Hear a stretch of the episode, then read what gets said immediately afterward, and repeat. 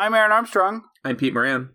and we love to watch. We love to watch the true story of a one-hit oneater.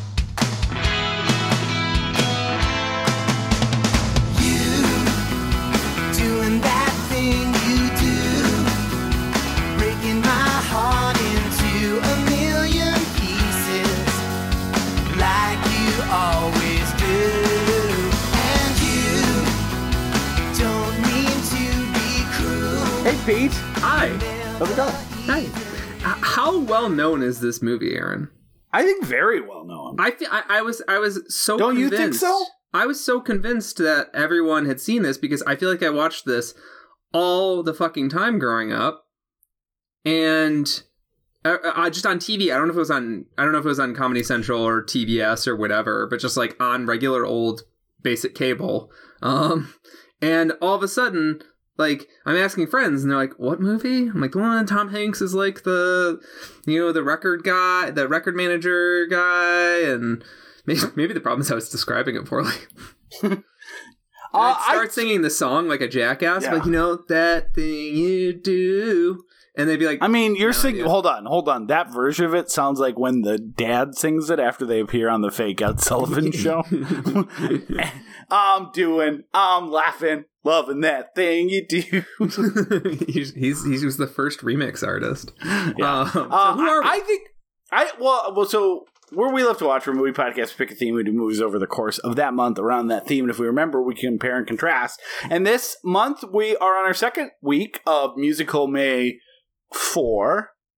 Uh, we should think of the months names before we record. Uh, musical May four. we thought of this uh, name before. Uh, only the good stuff comes in the door. Uh, musicals of yore. Uh, m- musical May for major label debut. I mean, it should just be like musical, uh, uh, musicals come up more.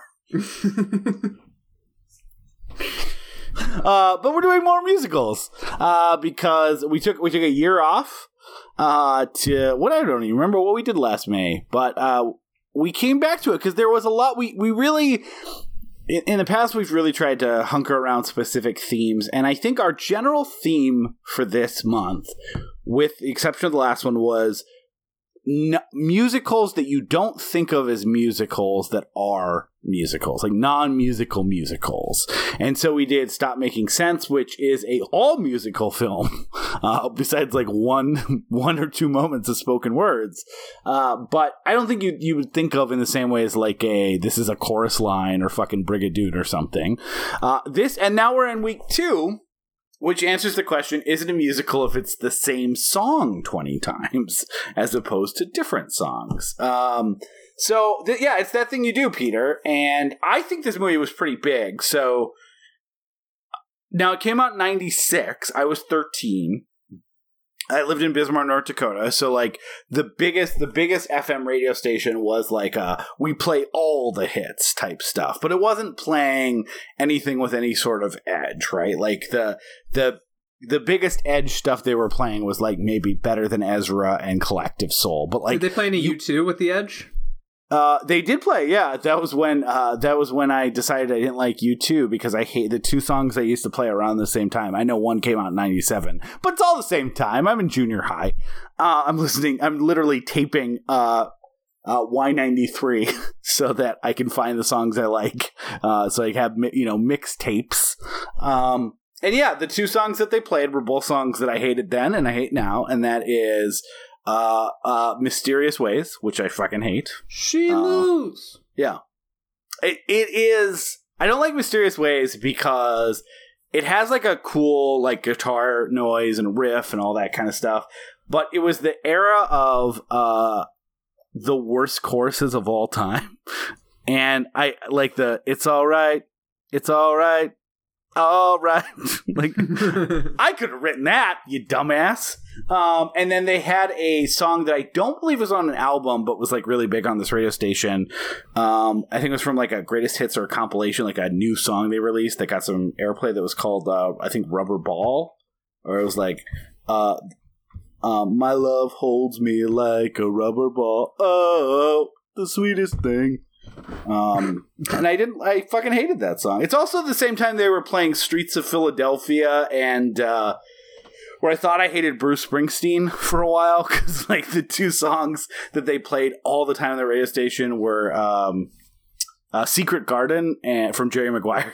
And Streets of Philadelphia, and I was like, "Oh, I don't like this guy because these songs are terrible." The You could do difference a- you could do a whole episode on bands You you, could. thought were terrible just because you hated their single. Yeah, I or the singles that like came around when you were you were that age. Um, I mean, I thought the Kinks were terrible because I heard all like late early like late '90s stuff um, from my parents. Uh, not '90s stuff, but you know, like in the '90s, I heard a lot of their late era stuff. Um, and then I realized I was like, "Hey, wait a minute! They put out some of the best pop albums all the time. Why are you listen to this garbage?" Yeah.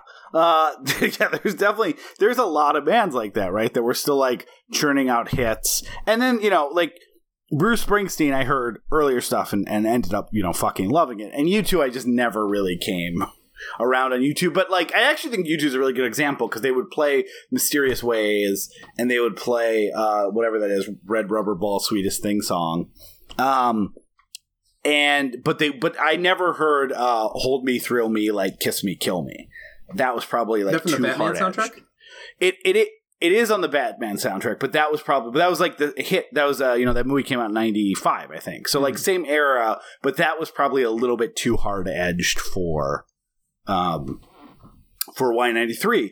But that thing you do, which was a huge pop hit, was a song that they played all the fucking time. And the reason Yeah. why, as so I eventually worked for this radio station. This is one of the two radio stations I worked for. It was also it got it, it got frequent airplay because it had the DJ's uh, secret weapon. So legally, you have to say the call sign of the radio station at the top of the hour, which is why the top of the hour usually have a DJ that talks for a little bit.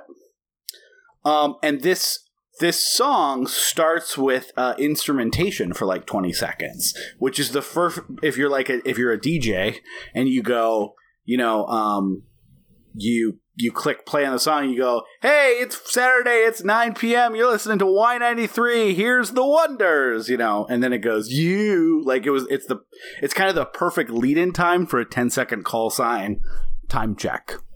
Uh, so this was a song that got played at the top of the hour a lot. Um, which again, a trick I learned uh, when when I worked for this radio station only three scant years later, Peter. So you were the reason. You were the reason that uh, this uh, this song became an actual, in a sort of ironic fashion, became an actual one hit wonder for a band that uh, didn't really exist. Well, I'm not the reason, but uh, I didn't work And at the, the radio reason is station. you. that's a different. That's a different song. Also, they were thank they were probably a two hit wonder, three hit wonder. Um, They were more of a tuba stank. They were definitely they were a two. They thought they were going to get to hoob amounts of of hits, but they only got tubes. So this is a movie that I think, similar to a lot of uh, childhood movies that I saw a million times, uh, I assumed was a massive financial hit um, in terms of box office, Modest. but very modest. Like Modest. I, I'm curious if if um, I'm curious if this is the reason Tom Hanks didn't direct much between this and uh, Larry Crowne, um, which I never which I never saw. because it had a twenty six million dollar budget. Like it's not. It, this was not a cheapo Tom Hanks doing a four million dollar movie. But this was a period where every Tom Hanks thing just like hit. Minus you know a few. Yeah, He was largely unflappable in terms of his. Yeah, and and I think the movie. I mean, the movie probably made way more money from its soundtrack than it did from anything else. And yeah, you're right. Ninety six Tom Hanks was huge. My parents loved this movie. Like they saw it in theaters. They rented it for us when it first came out. I instantly loved the movie. It just really has a very um compelling.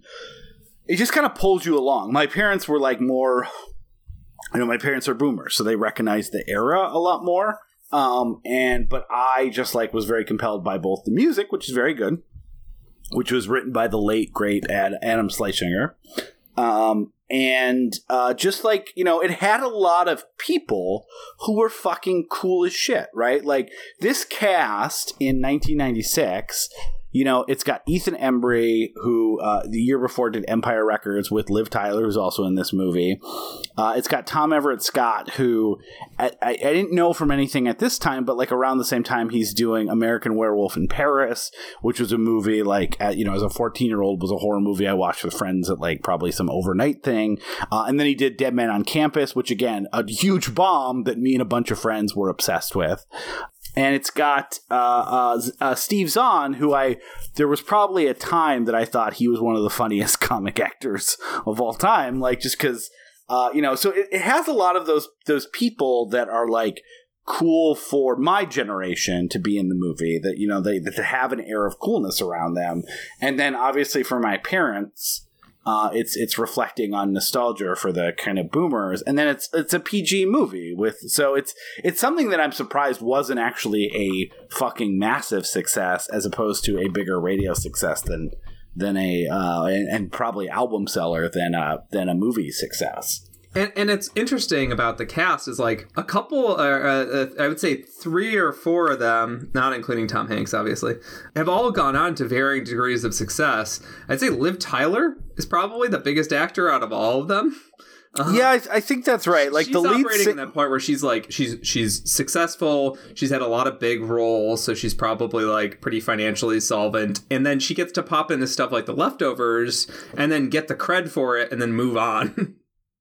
Yeah, I mean, the only one here that just was like this was basically his high point, like success wise, is um, the lead singer Jimmy, played by uh, Jonathan Schaech, who like b- before this was in fucking Gregg Araki's The Doom Generation. um, he was kind of the odder choice, but he was the one that I had like you know no no connection with, but that's fine because the movie kind of paints him as the I don't want to say the there's there's not really villains in this movie, but like you know, uh, he's definitely like typecast as the. He's as close as this. I, I remember seeing his. I remember seeing this movie a bunch as a kid and and thinking this guy's an asshole. And then the moment that his face popped on screen, which keep in mind I haven't seen this movie in ten or fifteen years. Um, the moment his face popped on screen, I was like, "Oh yeah, that guy. He fucks everything up." yeah, and but I one thing I like about it, which I want to get into, is that like this is a movie very much, um, which which is rare for movies about bands. It is uh, directly and very specifically always from the perspective of Tom Everett Scott's character, the drummer, who didn't write the songs. He's just a talented drummer, and he came in, and so like you know jimmy's a villain but he's also the person that's like writing all this music that's making them successful. And not to like really jump ahead i do find it interesting that like something i missed as a kid is because you watch it and you're seeing it from like tom everett scott's perception and you're like this is the this is the band leader. He's the drummer he's the band leader. But like he's not. He's just going along with the fun. And and jimmy like i i think one of the fun things about the kind of recap cards at the end you know, Jimmy does. He's convinced that he's an artist, and he's convinced that he has songs that are that are worth writing. And like his coda at the end is that he forms a new band with the name he always wanted, the Herdsmen, and uh, and has three gold albums with them. Like, and this is something that they this is something that they could have the movie con- i'm not I, I, think one of the big issues or one of the big things i want to solve tonight is this movie pulls almost every punch. Almost every gut punch gets pulled. Um, is that a good thing for the movie or is that a bad thing? And if it's in somewhere in the middle, which gut which punches they pulled are good and which are bad? And one of them that they totally pull is that in any other biopic, maybe I'm just conditioned by Scorsese movies. Um, any other biopic, um, and by biopic I mean biopic on a fictional band.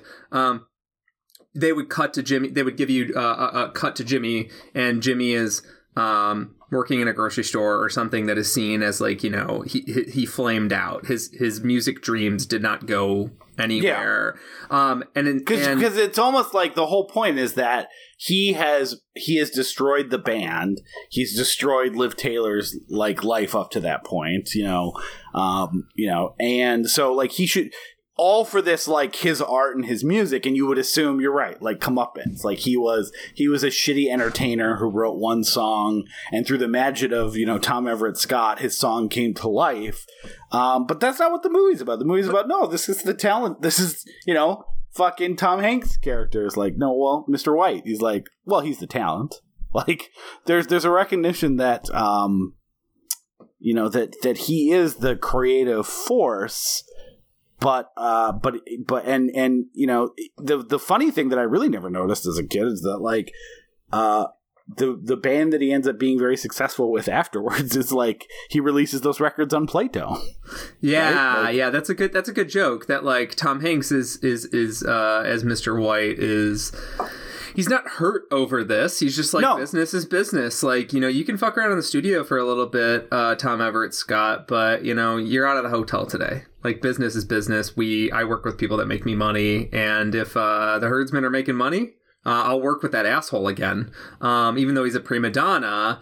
And like the, the and, and, like I it's I know I, I already said it, but like I want to come back to the point that like this movie kind of is leading you to belief for a gut punch, especially because Jimmy was so mean to Liv Tyler, even from like a score a, a music biopic perspective that the guy stormed off and he couldn't work with you know the business side of Hollywood. It doesn't matter that he's talented; he's still flamed out. Like it's a it's a separate type of tragedy. Or if this is like a '90s rom com kind of thing, uh, he flames out because he was mean to Liv Tyler. Yeah. Um, and that's why, but you know, it, it's weird that basically all the characters, for the most part, like have okay endings, which, which actually, when you look at bands, you know, I remember the the I don't want to say furor, but like the shock, like ten years ago, when everyone discovered the bassist from Nirvana was like a re- real estate guy or worked at a computer company or something in like Seattle, and it was like, how can the fucking guy that was in Nirvana just like be a guy at a job? And like you realize like that's what happened to tons of people in bands Un- you know minorly successful other successful like there's only even bands that are successful are usually only successful for like a a sliver of time. And so you know the the the extremely talented people like the Dave Grohls go on and keep making music with other bands. And the people who are like I played a good bass guitar but I don't you know I'm not a creative force go on to you know whatever his name kurt whatever uh, go on to sell real estate. And yes i'm sorry i didn't look this up right before this so i, I am I think it's kind of- the- I think it's kind of appropriate that you can't remember. Yeah. Um, but uh, and that's not an insult to him. Like people are allowed to go on and live a new life, even if that. i remember reading it was a trump supporter so i'm kind of fine with it Oh, okay, then But- fuck him. Um, but um, and another piece of that puzzle is that like, uh. I, I'm not a big fan of the Gus Van Sant unofficial biopic of um, La- Last Days of um, uh, yeah I didn't, I, didn't, I, I didn't see that one uh, it's it's it's not like it's it's not a, a very successful experiment, but like one thing that it absolutely Kurt? nails. hold on What? kurt is obviously not the guy's name I just want to say I said it, Kurt or whatever. Kurt is uh, famously not the lead singer's name of Nirvana. Um, the two names that it is not is Kurt and Courtney.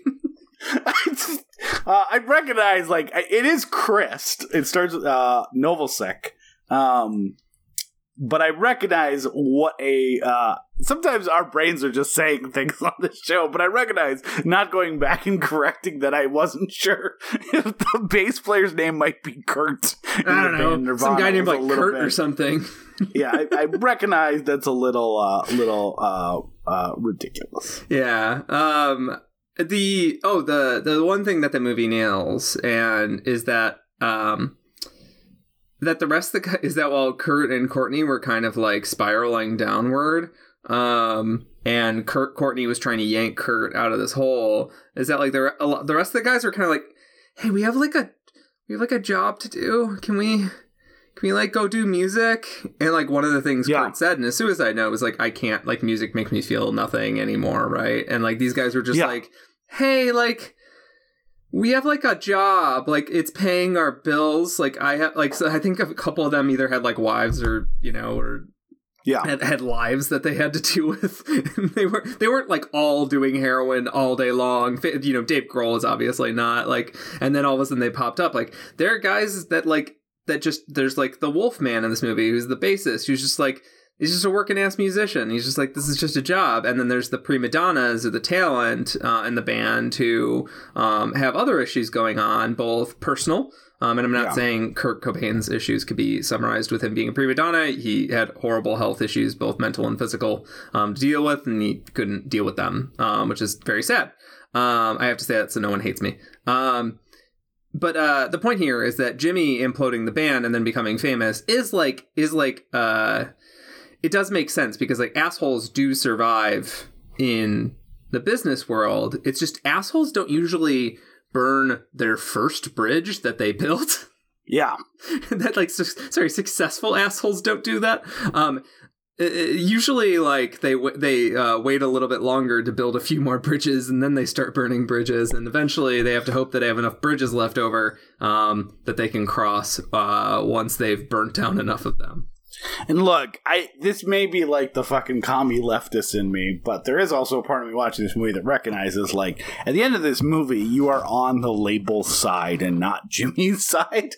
Like when I was a kid and you watch this movie and you know uh and and Mr. White's like if you want me to record that thing you do in Spanish, I'm going to tell you to do that. And like uh, you know, and other characters are like talking about how the label has their best interests at heart, and Jimmy meets uh, like an artist who's clearly been fucked around by the label, uh, Diane Dane.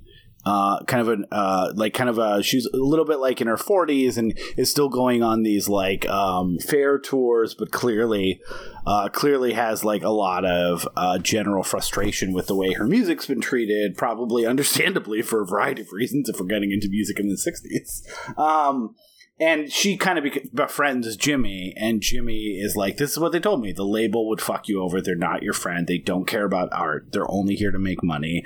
And like all that stuff is true, and the type of stuff that like, not to go back to Nirvana, like bands like Nirvana and a bunch of other bands that I consider amazing and seminal, uh, believe. But this movie very much kind of gets you on the side of Jimmy's a a prima donna asshole. And like part of that is again the liv tyler portion. Um and then i i will just say like i don't think this is intentional. I like tom hanks is a rich guy. He's probably our best rich guy that you could possibly have. I also find it somewhat amusing from in a in a historical irony perspective that like tom hanks made a movie that ultimately paints the talent as uh, not understanding how business works and kind of an asshole while the studio like yes they're they're they're making business decisions but isn't that getting these songs out into the public in a way? Um that he goes on and founds a real Playtone label that releases this soundtrack and then releases other albums. Like he becomes a, a label.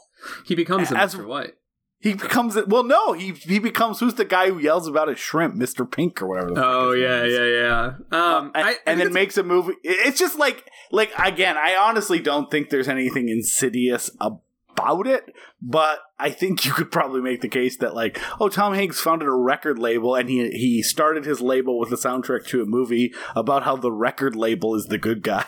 I and I think it's even more sticky than that. Is that like Tom, Tom Hanks is like it's a rough business, but as someone who survived in it, like sometimes you have to you have to um pay, you have to pay the piper. And it's funny that Jimmy spots the fact that he, he Jimmy immediately spots the fact that uh, White is like not going to give him what he needs. Like he's Jimmy's immediately asking Yeah. about when, when when do I get to we get to cut a full length album? Like when do I get to do more? Oh, I'd like to re-record the song on the B side. Um, and like he's like, no, it's fine. It was fine the way it is because he know like, and Mr. White is just doing that because he's like, it's literally not this worth the studio time because everyone is just listening for the A side. Um, Yeah, and then uh, later, all the prospects that they're asking them to do is um, record a Spanish version of that thing you do, um, which is a, just an obvious cash grab, right? And Yeah. then um, d- uh, record a covers album.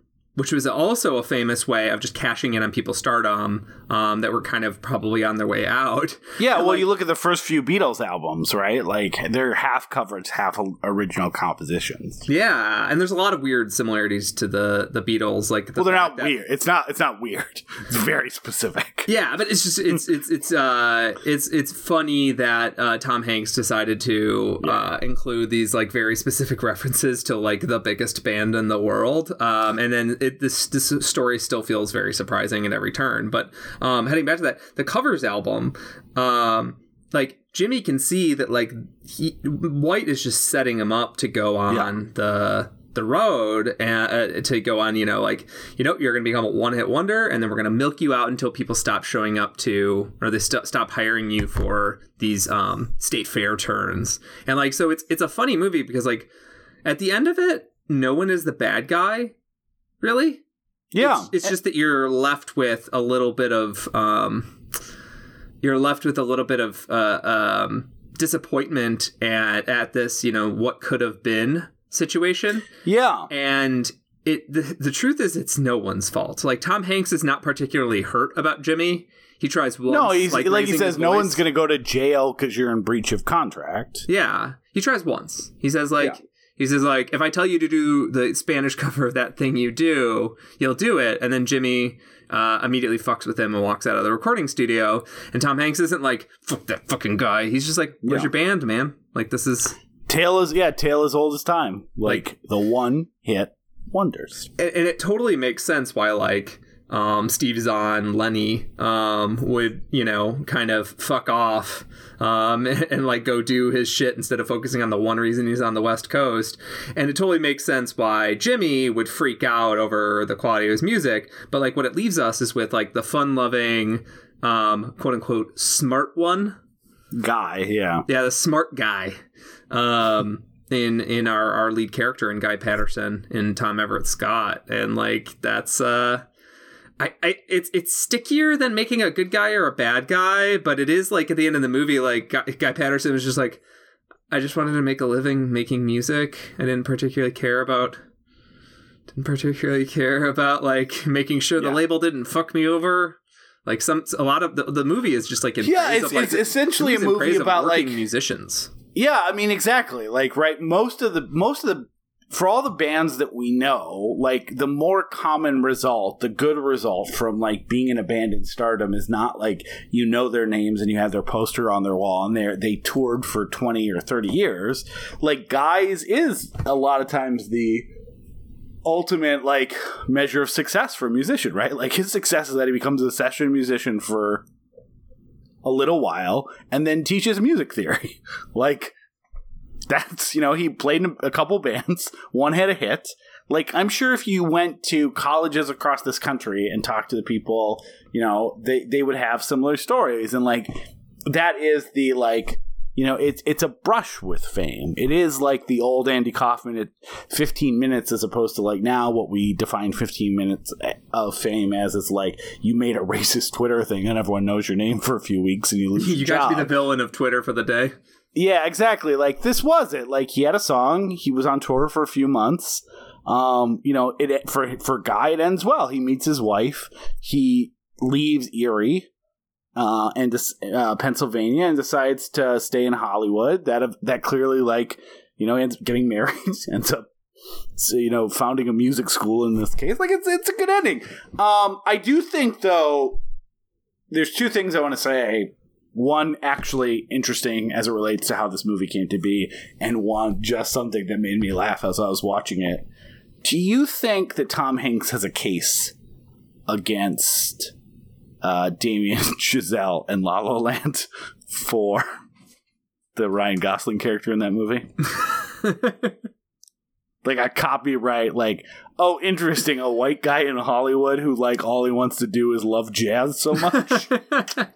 it is it, it is something that like the the pure innocence and the fact that he doesn't try and own the space is like why it's cute and also Tom Everett Scott is very like cute and innocent Yeah, but like there's very- something about Ryan. Gosling where it's like I love Ryan Gosling but there's something a little sinister He's about- sinister. Yeah, sinister's the perfect. yeah perfect something a little dark about how much he's like talking up jazz you're like you just want to make money off this fucking thing don't you Yeah, where and well, also in, in La La Land, like fucking, the whole point is that he does suck and he's appropriating because even John Legend is like, "Are you lecturing me about the purity of jazz?"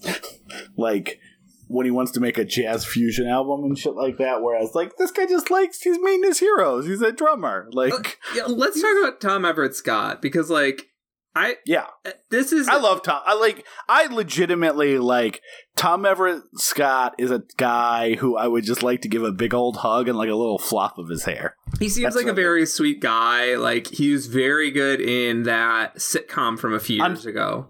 I'm sorry. Yeah. Um, Great. Yo, did you, sorry, did you did you say what it was? Yeah, no, I'm I'm sorry. Uh, did you forget it? You can just look Aaron. Armstrong. I'm sorry. You, you can you can just look it up if you don't remember. You don't have to apologize. Oh no, I I I I remember, but I am. Wait, that's not the name of it. but but I'm sorry. Did you did you break wind? I'm very far away. I don't care. Are you Peter. apologizing to someone else? Peter. I'm sorry. it's not your fault. Anyway, he was in a show called.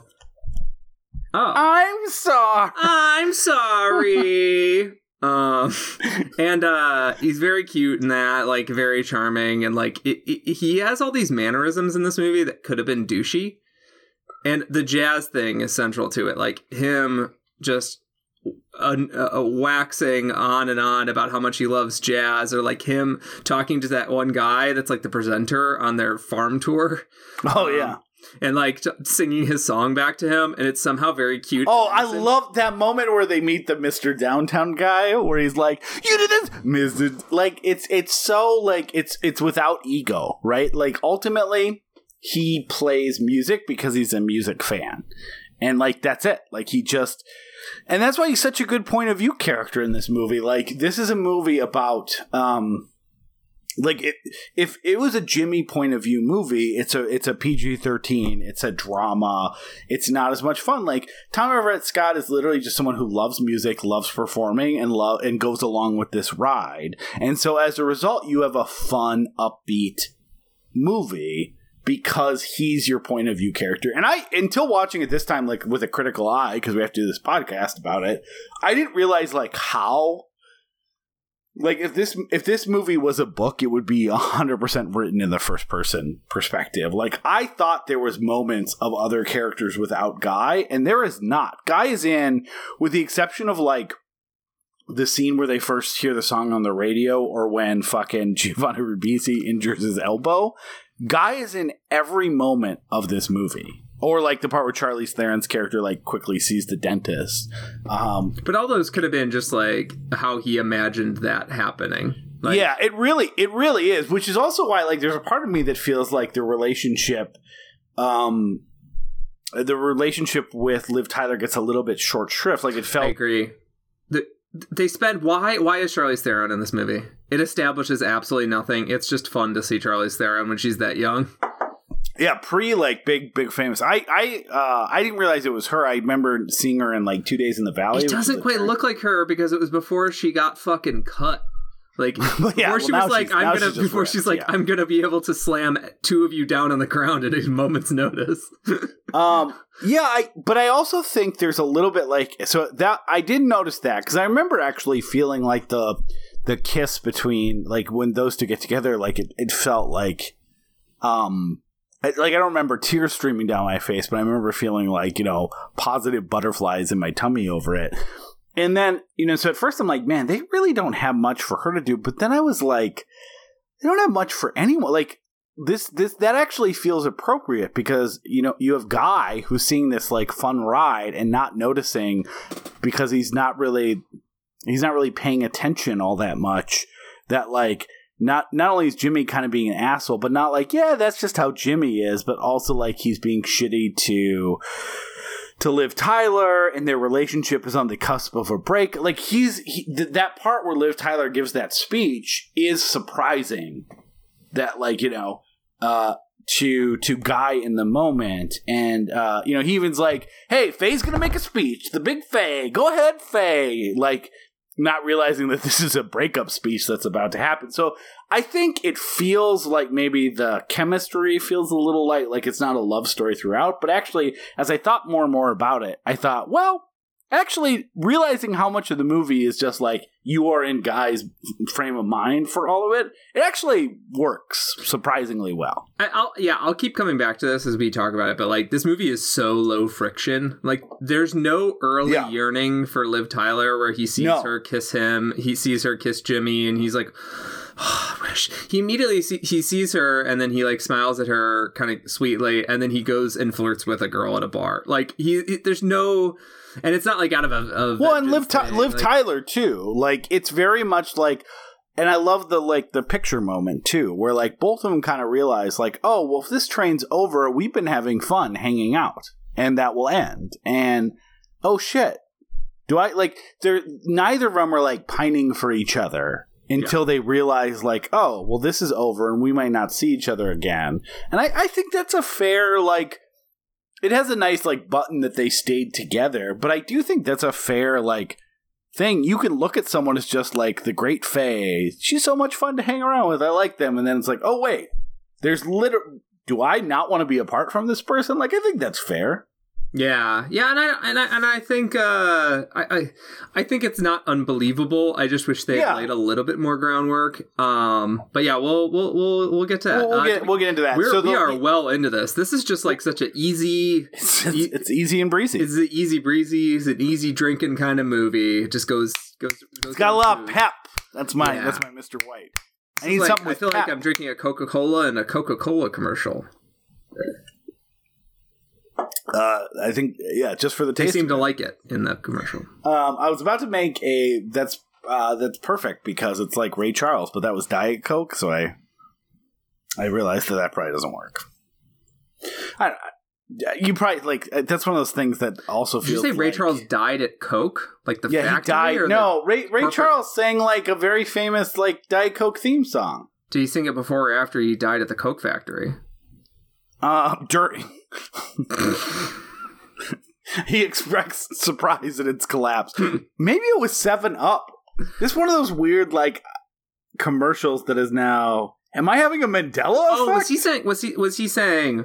Uh, make Seven Up yours. Yeah, that was that was him. Ray Charles soda. Com- I'm I'm putting soda commercial because I legitimately Diet Pepsi, 1991. Jesus. Okay, yeah. Let's take out all this because it's Diet Pepsi and it makes no goddamn sense. Um, Oh, So the other thing, Pepsi. Was he singing a song or was he just cutting a deal? no, he no, he sings a whole song, and then yeah, later he died in the Diet Coke factory. Oh, he died at Coke. Got it. now you now you have to wonder: is that funny enough to leave in the whole bit? I don't know if it is. Um, so the the other things we're noticing is like so Tom Hanks wrote and directed this, and not only did he write and direct this, um, he wrote some of the songs. So worth noting, all the songs in this movie are original, even the stuff that kind of seems like. Um. Oh well, that they probably just used that to set the stage, like the opening song. That's like "I'm just loving you lots and lots." That just sounds like any of those like 1950s like one hit wonder songs. That song uh, specifically was written completely by Tom Hanks. Um, uh, they have a bunch of other people for the soundtrack. Adam Schlesinger wrote that thing you do, but uh, there's every song in this movie is original to the movie with the 65. That includes even stuff that like feels very much at home, like Mr. Downtown. Uh, all all written for this movie. Hanks wrote a few of them uh, himself. And you ask, well, it's like 96 is where Hanks really is like the biggest movie star in the world, right? We actually covered Sleepless in Seattle, which is basically his his his 1993 is insane. Like he does Sleepless in Seattle and he does Philadelphia. 94 he does Forrest Gump terrible terrible movie but the number one grossing movie of you know uh of that year 95 he does Apollo 13 like you know this is he's just doing like some of the biggest movies at a time like before the the comic book or the big budget action uh movies um and then yeah 96 he does this and he he literally he told this story and i don't know how much of, if it's facetious or what but he his his when people were asking like how did you end up convincing the studio to just you know 20th century fox to say sure you can write and direct a movie and his story about it is that he walked into the studio um, and he said uh, hold on he has a quote about it which i think is very funny so i kind of want to actually uh, get it um, uh, uh, uh, sorry i accidentally closed it um, and now I'm panicking and probably scrolling past it. Uh, okay, here we go. He said he said he walked into the studio and said, "I'm a big honkin' star, and you have to let me do what I want to do." And he said that the studio replied, "You're absolutely right." um, but like this is clearly coming from a place of uh, passion, and Tom Hanks also said that part of the reason he wanted to do it so like even though I think again the the metatextual stuff about like Tom Hanks starting a label, he wrote it because he was not on Mr. White's side.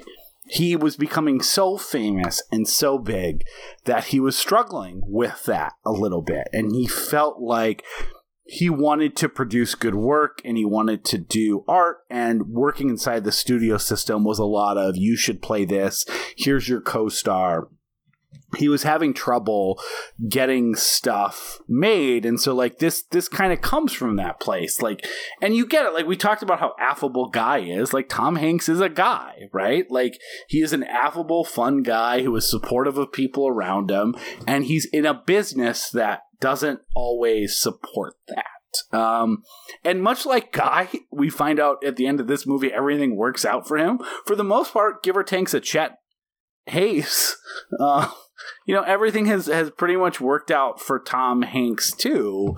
Um, and it's just by being in general, uh, you know, in, seemingly just being a genuinely good, affable, down to earth for a rich uh, movie star uh, uh, person. So it, it like it makes a lot of sense that you make this movie. It probably makes sense that he didn't rush out to make another movie because it just seemed like you know everything from writing and directing to writing the music that he just had a really sense of like what kind of movie he wanted to make um, and I think that's why it works so well. Like I never saw Larry Crowne, but Larry Crowne very much felt like I should get back out there and write something. And this, you know, at a time where he didn't need to. And this is one of those times where where it's it feels like an artist getting something off their chest, and it's Tom Hanks, so it's a very watchable, fun you know movie about a band becoming a big um a big uh, a big hit for a for a fraction of a second in the 60s it's not like it's not like he got off like fucking permanent midnight off his chest or something but it still feels like the work of a very cohesive artist. Yeah yeah. It, it, it's it's kind of a shame that this is the um th- this is his like crowning achievement as a director. He did a Tales from the Crypt episode that's okay. It's like not extremely funny and not extremely scary. It's just kind of one of those middle, you know, it's like uh, just over the plate kind of Tales from the Crypt Yeah. episode. Um, and then he did um, he did Larry Crowne, which is a non movie. Um, it does not exist, and like. I wish we had gotten more of these like low friction kind of comedies, comedies with a with a sense of heart, and a sense of place, um, not you know completely ineffectual like Larry Crowne. Uh, neither of us have seen larry crowne but i still feel pretty safe saying that I actually don't know if I've seen Larry Crowne. That's how non movie it is. that's fair yeah I, I it, it, it's uh, Schrodinger's movie. It both exists and doesn't exist. In that I know people that have claimed to have seen Larry Crowne, and I may be one of those people, but I can't say with any sort of confidence. Uh, I guess he also wrote the screenplay for this Greyhound movie that came out last year on Apple TV. he wrote the screenplay for Greyhound. Yeah. Okay. Do people like that one? I'm looking.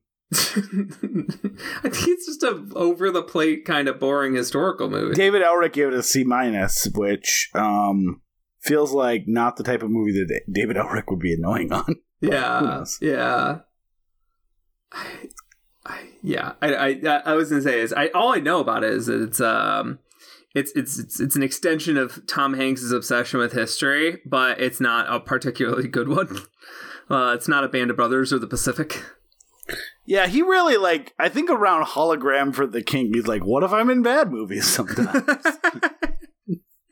I think it was. Da- I think it was Da Vinci Code. I think it was like. yeah, Da Vinci Code was definitely. I guess I'm looking at like.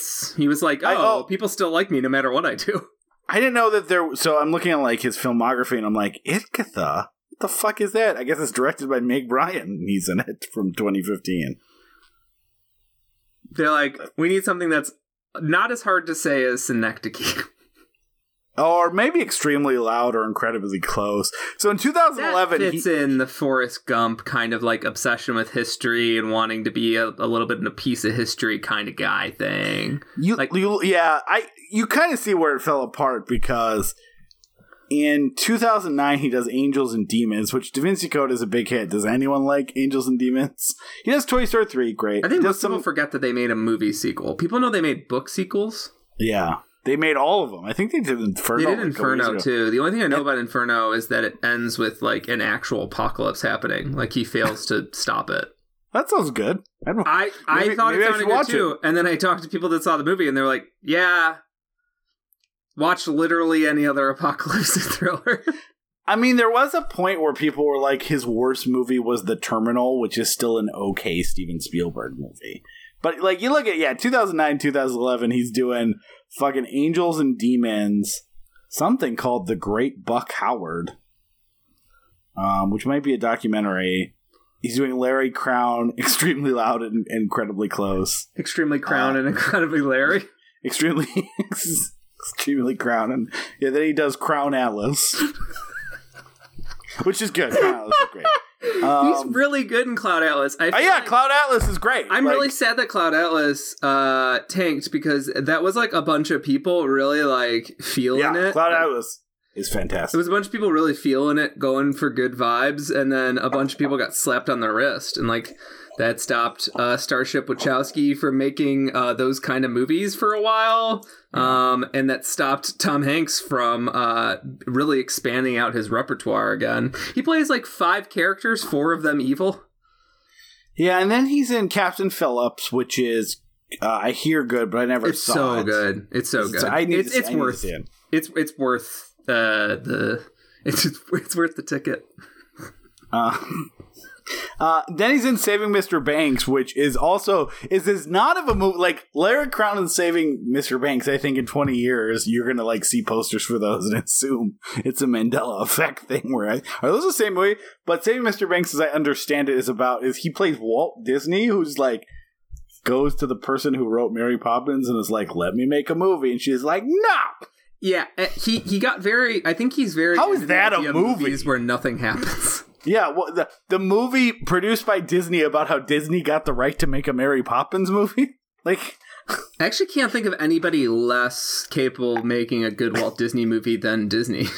no, uh, yeah, exactly. I'm sure there's that story is way more interesting than whatever PG like the story of how one company, I would rather have Golan and Globus tell that story. yeah, uh, helped to usurp someone's artistic vision of no one making a movie of her book through spending money on. it. Uh, then, then, so then she does Bridge. He does Bridge of Spies, which uh, is not a movie. Is like, oh, it's really Um, good.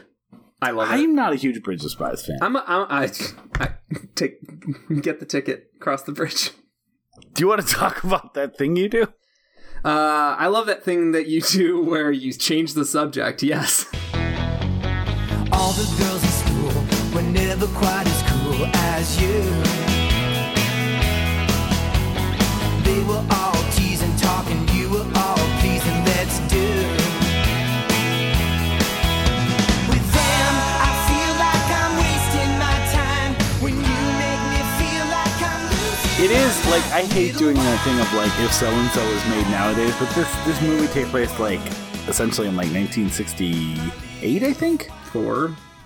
Is it four? Yeah, I think so. Okay, which is like uh, when, when this was made, right? It's 32 years removed. Um, I love the idea of, of there being like a movie of like 1988. Um, Mr. White would be uh, either uh, entirely full of energy or uh, red-eyed and pissed off at the band, and nothing in between. just make it about like someone who accidentally stumbles ar- around their keyboard and makes the Day Bow Bow song, Yellow or whatever it's called. Oh, Yellow. What's, yeah, what I? I have that on 45 for some reason. Um, Uh, what's it? Is it called Oh Yellow or it's Yellow? called the Ferris Bueller song. God damn it, that's not what it's called. My 45, I think, says does say from the Ferris Bueller soundtrack. Uh, let's look it up just so we get it right. But I love that idea of like he just goes and plays fairs. Day Bow Bow. A couple things that's really fun about this movie, though, they did all learn to play their own instruments. Um, At least to the point of of some some uh, capability, right? A few of them Yeah. prior experience, I think, is what you were going for. No, like Steve Zahn is a is a good example of someone who did not and learned how to play the three songs he was required to play. And so like when he knew the camera wasn't on his face, he would like just be looking directly at his guitar. Um, he had some good stuff in in the interviews. Uh, but yeah, what, what's the plot of this Steve Zahn movie? Seems like in interviews, similar to Tom Hanks, Steve Zahn in interviews seems like he's Steve Zahn. I can I say like I legitimately Steve Zahn has unfortunately been in a lot of bad movies, and they never really figured out how to use him. This movie uses him so well. There's so many fucking lines in this movie that he just sends over the moon, and like that I I think about all the time. Like I um like the, even like subtle stuff like there's the obvious stuff about him like you know taking nothing seriously so that when he's like getting interviewed on the the fair circuit he's like oh i'm not with these fellas. Uh i got a pig entered in the hog competition and we are gonna win that blue ribbon. But also just like the when they recruit guy and uh there's a there's a part where he goes, well, we kind of played this song like it was Wipeout, and like Steve Zahn's like every song is Wipeout to Chad. like that's a fucking funny line, and Steve Zahn is so good at delivering it, and it sucks that he like. I think I liked. I I definitely overrated by probably like a good old country mile movies like Saving Silverman because Steve Zahn was in them. Saving Silverman was a movie where I was like, I love Steve Zahn, I love Jack Black, I kind of like R. Lee Ermey at this point. Yeah, Uh, we're gonna be we're gonna be uh, uh, elevating this movie to god status for a little bit. I watched Saving Silverman so many times. Um, yeah. Me, I also me too. he's in the bar and some and another yet another person gets uh, uh the Wonders wrong. Um, because the name of the band is Wonders, but with the name The with, the, with the, the, the, the number one uh, misspelled in front of it. He, he goes, uh, "You and the Oneater, you're with the Oneaters, right, or whatever?" And he goes, "Onighters." yeah, I know. so like good. he's so he's so good at that, and even just the way he takes to like. I, I had a I was in a I had lived across the street when I was in uh, post college. I lived in Wisconsin, and my apartment uh, was across the street from a bowling alley. So me and some friends joined the bowling league there for a season, and our, our team name was uh, was the Shrimp Shack Shooters. and I love the way, like, not only is it very funny about how into it Steve Zahn is when he's on the radio talking about his musical influences. he, he- he's like, I was mostly influenced by Captain Geech and the Shrimp Shack Shooters. and the look that Tom Hanks gives him was like, fuck you, dude. like, I know what you're doing. But I like that, like, I like the idea of a character who doesn't take any of it seriously, but not in a way that is typically like embodied in these movies. Like the person who's like the sarcastic asshole is usually being a dick to everyone, and he is almost just like joking about the artifice of everything that's going on and he has some like sincere moments where like because he's the only he's the one that brought guy into the band and he has those moments of like can you believe this is us? Like he is he is recognizing this is likely 15 minutes of fame and he's going to enjoy every moment of it. And i think in a more cynical movie not made by one tom hanks that character is insufferable.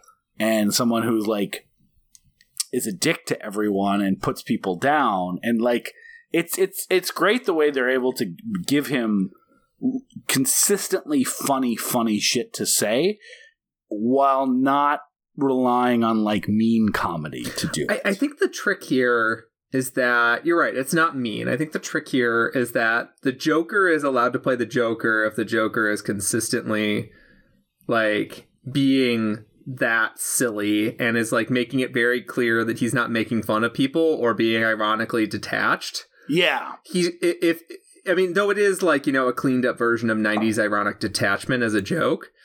Yeah. It, it, it I mean, he was in reality, because Steve Zahn has such an innocent and goofy kind of childlike presence. Like it, it feels like a Eddie Haskell or something. Like it feels like a just like the you know the goofy neighbor that you tolerate because he's always cracking jokes, but he'll actually like make eye contact with the parents and ask them how work is and stuff. Right? Like he's that Yeah. kind of he's playing that kind of role where um he's not being cruel by by constantly cracking jokes and it, and you know, Guy Patterson as well is not being cruel when he's like um teasing people or like throwing out little quips. Uh both of them are sort of like playing a role. Like Yeah. Shades is supposed to be lightly irrele- irreverent. Joker is supposed to be, you know, the Joker, Lenny, um, Steve Zahn, uh, is supposed to be uh, kind of like uh, sweetly silly in a way that's non-threatening, right? He's Yeah. not- he's not he's not tearing you down. He's just like like you said, like he's he's lightly lampooning everything around him, but he's still going to show up for the show most of the time. Yeah. Well, and Ethan Embry is just like the guy in the town that could play bass, right? Like he he doesn't he doesn't necessarily he's, he's sweet, he's nice, but like he is just like, "Oh, you want me to play bass in your band? Sure. Oh, shucks, I guess." Like, you know, um I really like Ethan. I mean, again, I, I've said this. Like, I really like Ethan Embry too. Like, he were you a Can't Hardly Wait fan? I don't think I've seen Can't Hardly Wait since like 97, so I can't Okay. remember anything about it. love that movie. He, I mean, he he stops like uh, he plays Mark in Empire Records, which I don't, like Empire Records is not a movie that I have a lot of nostalgia love for, but it was a movie that I loved quite a bit when it came out.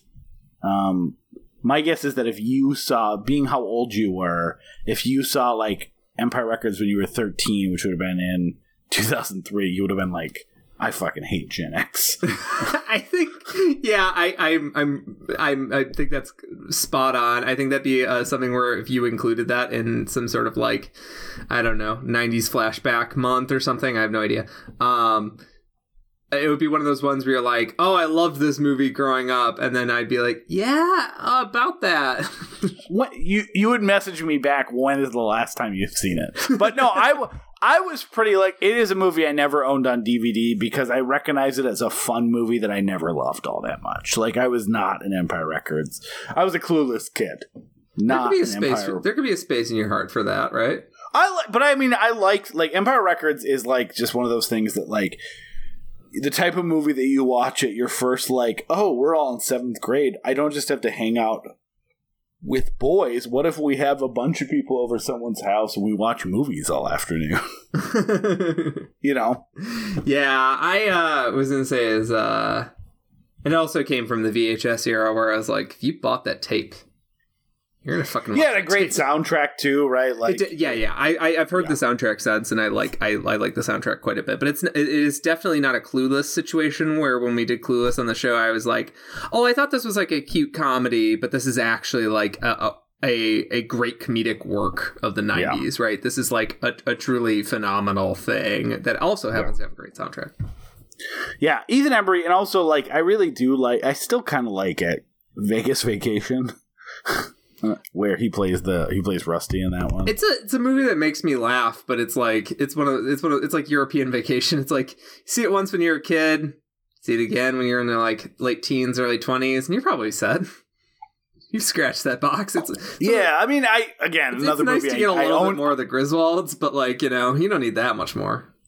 Yeah, I, I like Vegas more than European. Um, I do think it has a lot of like funny lines and funny moments, but um, yeah, Ethan, I mean Ethan Embry and uh, he, he's you know he's still around. He's still uh, he was in that great uh, what's that great like what was that fucking 2013 movie he was in with like the escalating dares, the horror movie.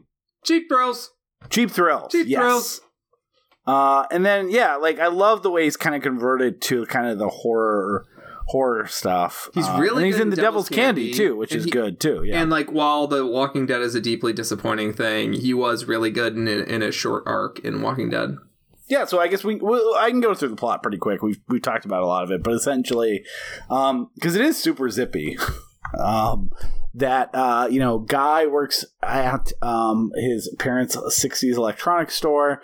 There's a band fronted by uh, Jimmy, um, and Giovanni Ribisi is their drum player. Uh, that's the Chad who every song is wiped out to Chad. They're going to play a talent show. He breaks his arm.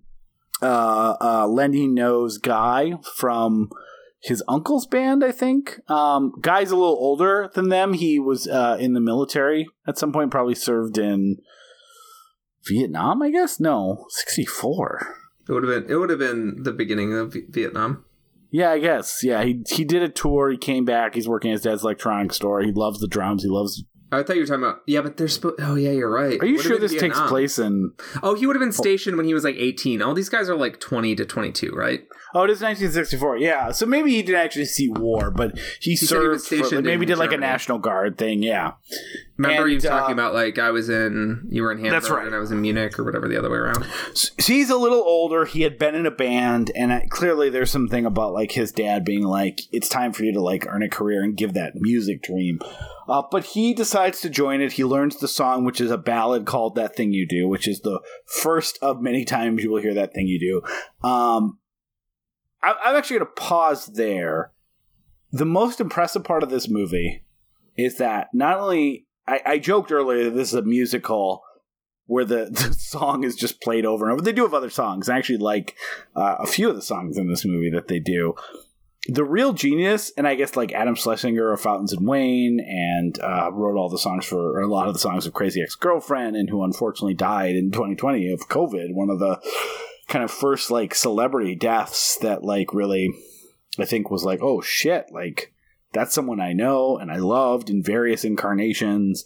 Uh, he wrote that thing you do. I think the real amazing thing about this movie, because the movie does not work if that thing you do is a not a catchy good song, and b not a song that evokes 60s pop music, right? Like it can't sound like a 90s song. It has to sound like a 60s song, which it does very well. And also, it needs to be instantly earwormy. Like, if you're an audience member and you start hear- seeing everyone get excited about the song, which they do in the second incarnation when Guy plays it at the talent show and he starts speeding up the tempo and then and to realizing that oh this this shouldn't be a slow ballad. This should be a fast like poppy beatles type song. If that song doesn't click with you immediately and then you have to enjoy that at all these other high points throughout the movie because the song the movie's about the song becoming a big song uh, the movie wouldn't work. And the fact that that that song a is instantly uh, instantly catchy instantly evokes the 60s and allows you to hear it probably six to ten times throughout the movie without getting sick of it um, i think is just like amazing They Like, also do a cute trick where they, um, I think the last performance when they're on the fake Ed, Ed Sullivan show, they play a verse that you haven't heard in the rest of the movie. Yeah, they do a really good job of figuring out how we keep each one interesting, right? Like sometimes they turn into a montage, sometimes they cut it off early. Like it's very smartly created so you're not hearing just like the same thing. Like he never just shows them on the stage doing it three times. Like there's always there's always another reason to perform it and they do it in a different way and they have more visual stuff. Like the you're right, the the Ed Sullivan show type performance at the end you're also looking at the cutting and people watching them on TV, and you're recognizing that this is the big moment for this song that you've heard. Uh, so I mean that's again speaks to Adam Schlesinger like the idea of like hey this movie only works if you're able to write a song so fucking good it actually becomes a top 20 radio hit. Can you do that? It's like yeah. Uh, well actually I think the story is more they auditioned like a bunch of people and uh, they uh, Tom Hanks and uh, and other people like Jonathan Demme who produced this when they heard the song, they're like, "Oh yeah, no, that's that's the song." like of all the you know hundred hundred people that came to us with a cassette deck and played their fucking song. Probably one of them was Guided by Voices. when the song plays for the seventh time in the movie, you're not like, oh Jesus Christ! Like, it's actually maybe a failure of the movie that the song is that catchy. like, yeah, well, it did over it ultimately overshadowed the movie, but it's also a movie that I've seen 50 times, right? Like you kind of alluded to it. This is a cable yes, movie that a became a movie dozen that times. yeah, yeah, that I've I've watched it.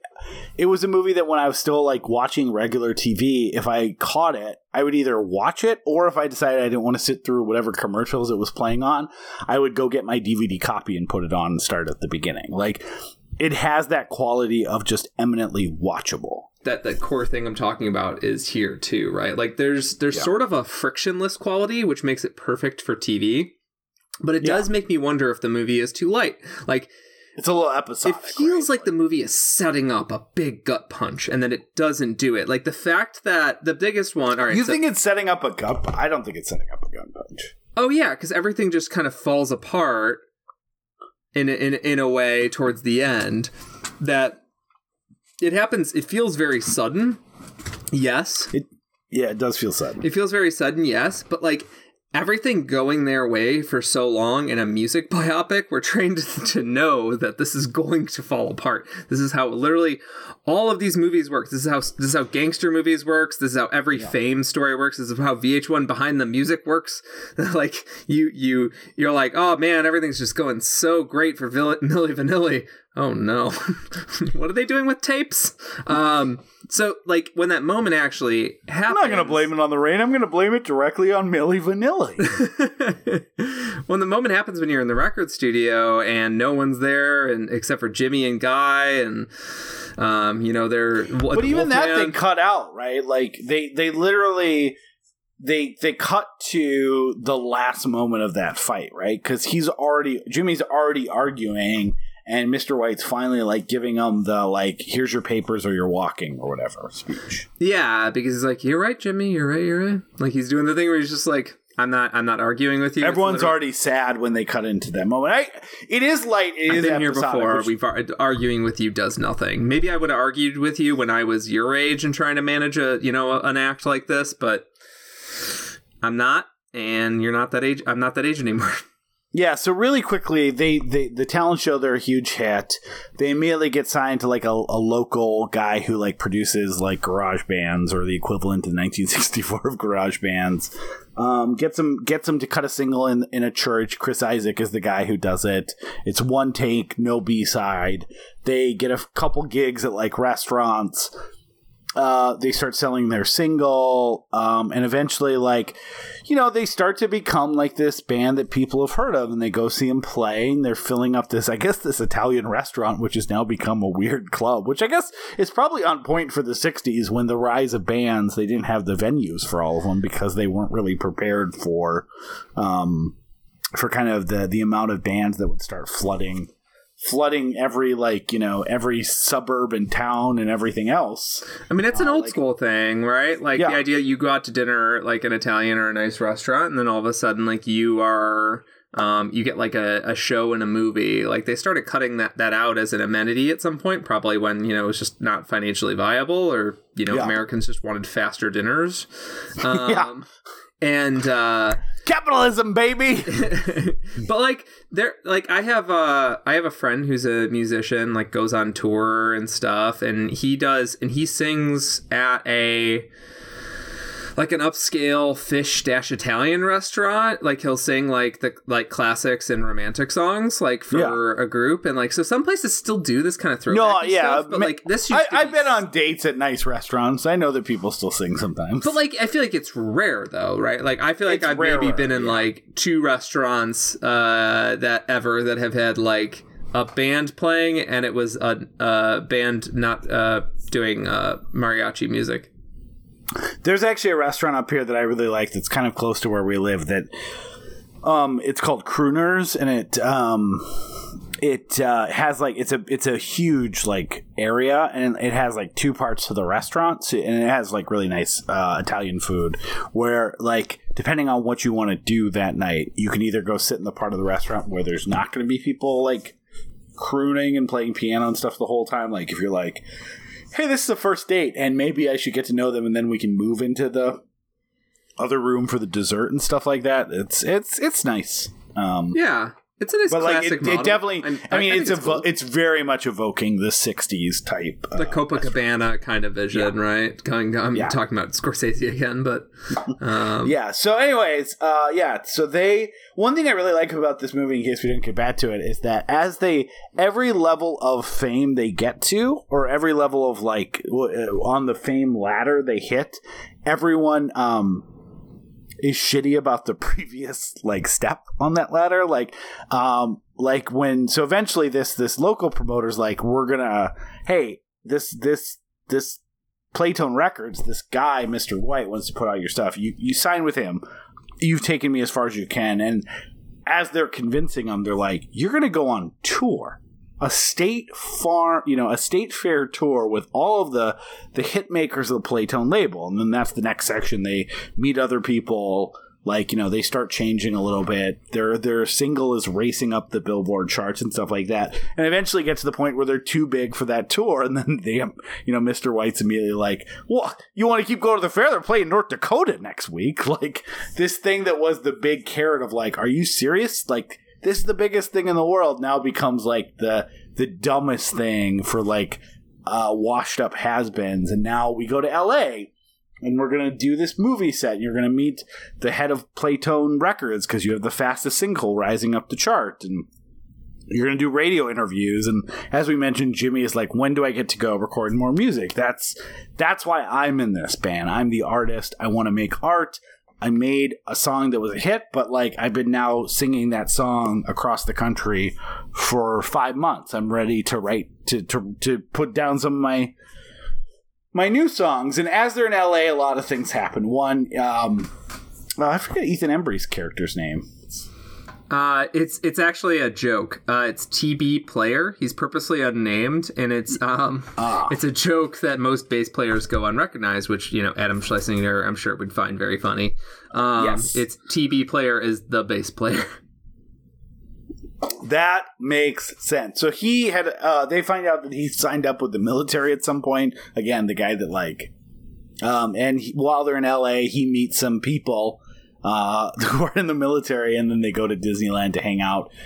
Which is especially funny because it is crazy that they like. There's a picture of him with his uh, other like Marines or Army Corps people or whatever, posing with like at Disneyland with Donald Duck and Goofy, and it's like, like this isn't fucking Escape from Tomorrow, right? Like they got the rights to shoot at Disney, which in 1996 was probably a little bit of that Tom Hanks magic, and now it's uh, this movie was made by 20th Century Fox, also known as a division of Disney. I, just, I, th- I think that's funny. Like it was probably big. They got this 20th Century Fox movie got to go shoot scenes at Disneyland, and it's in your movie. And You now it's like there oh, had to be just fucking hurdles to jump through though to get that done right. Like we want to see the script, we want to see all the footage. yeah. And now now um all these characters exist in the Disney universe, so it all it all makes sense. Um, But there's Uh, it, it is funny though that like there's Ethan Embry and Giovanni Ribisi here in this movie, and because of that, I confuse the both of them uh, all the time. Um, yeah. and uh, that is uh, the both of those are points that you think are going to be more points of friction, right? Like, oh well, we don't have a bassist anymore. Is the band going to break up? And then Tom Hanks just supplies them Wolfman. Yeah, you knew and this was going to happen. no- Here's yeah, here's a session musician. and Wolfman is not a sign of things to come. Wolfman No. is not does not mean that Tom Hanks is going to replace two or three of them. Wolfman is just there to make sure the band still exists. Like it's just putting a new tire on the car. Um, exactly. and you think Giovanni Ribisi is going to be pissed that like he lost his one shot, and he's sad about it for like five minutes at the beginning when they're playing the one local show he wanted to play, and then he just like kind of rejoice. He just joins the family and And fills he's Guy he takes Guy's job at the at the appliance store. and guy's job as the as P- Mr. Patterson's son. Uh, Um, because he's Yeah, like celebrating with them. He's, he's he's excited for them, and it's like it's, Yeah, the movie it's sweet. continually has this sort of sweet sense of like people decide to to to listen to their better angels uh, pretty much until the last twenty minutes. Well, even then, like, so it should be noted, like, Liv Tyler is on this tour and does go to LA, and she's their costume designer. Um, and they, you know, and Mr. White has a lot of things about how, how do we make them look? They always wear suits, color coordinated. Guy always has shades. That's going to be your nickname. Um, I really do love the one moment where they have to fly him to LA and they, they, they do the fucking hard days night thing where they have to get in a car and stuff like that because you've just been so locked in on them doing the fair. Like they we, you haven't had any exposure to them around fans but yeah they're a bunch of cute boys who have the number you know uh, the number 11 biggest single in the country. Like of course if they try to just leave they're after a concert they're going to be mobbed. But i like how there's that's like the only point of that right? Like there's no other point in the movie where that happens and it's again from that really drilled in perspective of guy like he didn't have a chance to meet his fans right but they're huge and you you almost forget how big they are in the moment because you're just so zoomed into uh, the day-to-day stuff or the things that they need to do um, so they go to LA. Yeah, they start movies. They do radio interviews. Um, Steve Zahn ends up. He, you know, he his thing of like, I'm gonna be famous. I'm gonna meet pretty girls. He meets a pretty girl. They decide they're gonna go to Vegas. He disappears at some point from the band uh, because he got so caught up in. Uh, he gets married to this girl. He never comes back. I mean, that's he didn't take it all that seriously to begin with, and he wanted to, you know, to meet a pretty lady, and he did. Um, and uh, yeah, so but Jimmy is like still convinced in his heart. He he basically we cut into that scene I mentioned where he's like he's had enough of all the the marketing and all the other stuff, and he you know and uh, Mr. White's like, look, I, we owned you, we owned your band, we own everything you've written. Write whatever you want. You're gonna do what I tell you to do. And he goes, well, in that case, I quit. Uh, you know. Meanwhile, Guy has like he just kind of loves. You can tell he's like a little bit lonely for friendship, right? Because he just is. He wants to just kind of enjoy the fact that he's in LA and he's a band and he's getting a record contract and he's in a movie and he gets to go on the radio and stuff like that. And you have Ethan Embry's character who's just like he tries to hang out with and then he gets distracted by those military guys and does push-ups. Steve Zahn's kind of just kind of a lunatic, just trying to like meet girls. So he ends up at a club with Rita Wilson and uh, a bunch of like uh, uh, uh, fake jazz legends, like the kind Tim Heidecker uh, rattled off in "I Think You Should Leave." uh, all these people were on the Colgate Comedy Hour um, at some point. Um, but yeah, he meets Oh, one Del of the guys that works on this movie helped work on Walk Hard, by the way, just while we're there. Yeah, I mean, it, Mookie Six. um, uh, d- d- uh, what is it? B- Uh, Paul Buffano. Paul Buffano. uh, but yeah, he meets Del Paxton. Del Um, Paxton. Del Paxton, who, uh, yeah, he like he talks Is this music supposed to with. be like he's- Thelonious Monk or something? Who's yeah, he's just starstruck and. Um, yeah, the later on when they break up, he walks. He, Del Paxton's in the studio cutting down some tracks and plays with them, and he gets to like that's his dream moment. And meanwhile, you know, Jimmy's broken up with Faye. Faye has that moment of like, "Hey, you notice how I've been around this whole movie and doing nothing but supporting you, and you have done nothing but not care when I'm sick and have the flu." And you know, she has this speech that I think a lot of people like remember of like, um, uh, I'm you know basically saying like she's angry with all those wasted kisses, all that effort being in a one side relationship, and I I really do like that moment as Guy plays it where he just is like. Oh shit! All those times that I gave her a blanket, like that you see in the periphery of this movie too. All those times I gave her a blanket because uh, Jimmy didn't care that she had the flu, and I had to help her with this and that. Uh, oh, like like he kind of is connecting the dots of like this person that he has you know nothing but respect for and fun hanging out with has been treated like garbage by this asshole. And um so you know the band's broken up and he's like i guess i think i'm going to stay here because del paxton said i had the chops to make it as a drummer. I'll be a session musician. I'll be a wolfman and um he runs into faye and faye's kind of talking about like you know, being in a kind of being in a relationship with a narcissist who's like, I realize that like I've never really been kissed well because the the person who was kissing me was more concerned with himself than than me or our relationship, and so he's like, how about you get a good kiss? And he kisses her, and then they keep kissing. And then it starts showing the title cards of where everyone ended up. Um, we mentioned which they all end up okay. Basically, like Steve Zahn runs a casino. Uh, Ethan Embry, I forget what happens to his character. Nothing bad. um, yeah, I mean it's you're you're right. Like the conflict is is minor. It, it just tells the story of a band who has overnight success, but like it's not a band built on a consistent musical direction or artistic vision. It's like assembled out of parts and they hit it big in the dumb luck of the music business and can't sustain the the journey. But yeah, it's not fucking Sid Nancy. They just oh, you had a cool song that everyone liked. Back to your lives. Yeah, yeah. Um, and like I, I, I like the I like the sweetness of this just being like a fun a fun long ride, and the fact that Tom Everett Scott he's taking it hard more just like that the ride had to be over so senseless That he wouldn't get to see Del Paxton again. Yeah, right? the, the the ride just is over for no particular reason. It's the ride isn't over because like um there there there wasn't good closure, and also he showed up. He's the only guy that showed up that day. No. yeah, he always shows up. That's his thing, right? yeah, yeah. I always knew you were the smart one. Yeah, and like, uh, uh there's the, speaking of like the thing that I'm I'm I'm t- I'm hinting at, right? Like that, like, so before he left, he was dating Charlize Theron. She leaves him for a dentist. That's not in the final cut of the movie, basically at all. Uh, Liv Tyler's like, "Weren't you dating that girl Tina or whatever?"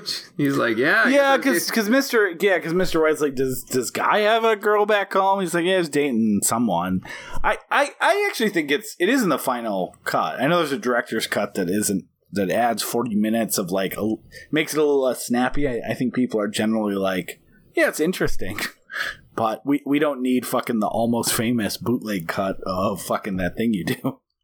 Yeah, but almost and almost famous has a lot more friction and a lot more sadness, right? Like, Well, exa- exactly. That's why. And Almost Famous is about like an actual tragedy that like this didn't all come together the way it was supposed to. This was like what could have been, and you feel like at the end they're doing the the um what could have been thing twice in a row with him and Liv Tyler, right? Like if you ever come to Erie, come see me, and like that would have been a sweet moment to end the movie on. Is like oh, what could have been? Like they didn't even see each other. Um, and I would have liked that ending just as much, I think, if they didn't get together. I agree.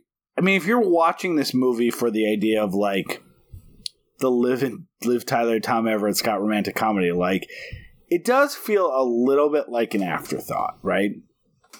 I think you you can do all of it beyond that, and I, I agree. If it's like look me up in Erie sometime, um, it's I- I guess like it doesn't hurt the movie, doesn't ruin it. It does feel like it comes out of nowhere, but I don't. I wouldn't have liked the other version either if they were like secretly like Tom Everett Scott. I don't think his character would have worked if he was like secretly pining for you know Faye the whole time.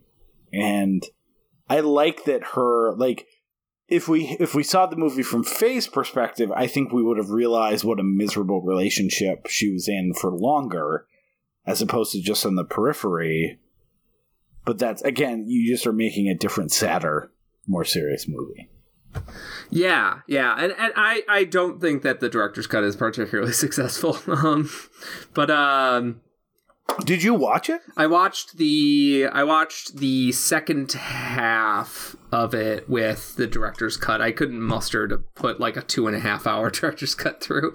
Um, so Oh, you know, interesting. t- um, but yeah, it's it's it's it's got like forty more minutes of, of all this, but like it all kind Yeah, of it, it does take a hundred minute movie into it. I, I it, it all kind of lands in the same place. It's just that cer- there's more there's more of the the pieces that feel like loose ends, and like those loose ends probably should have been removed so they didn't look like loose ends. Like Charlize Theron basically shouldn't be in this movie.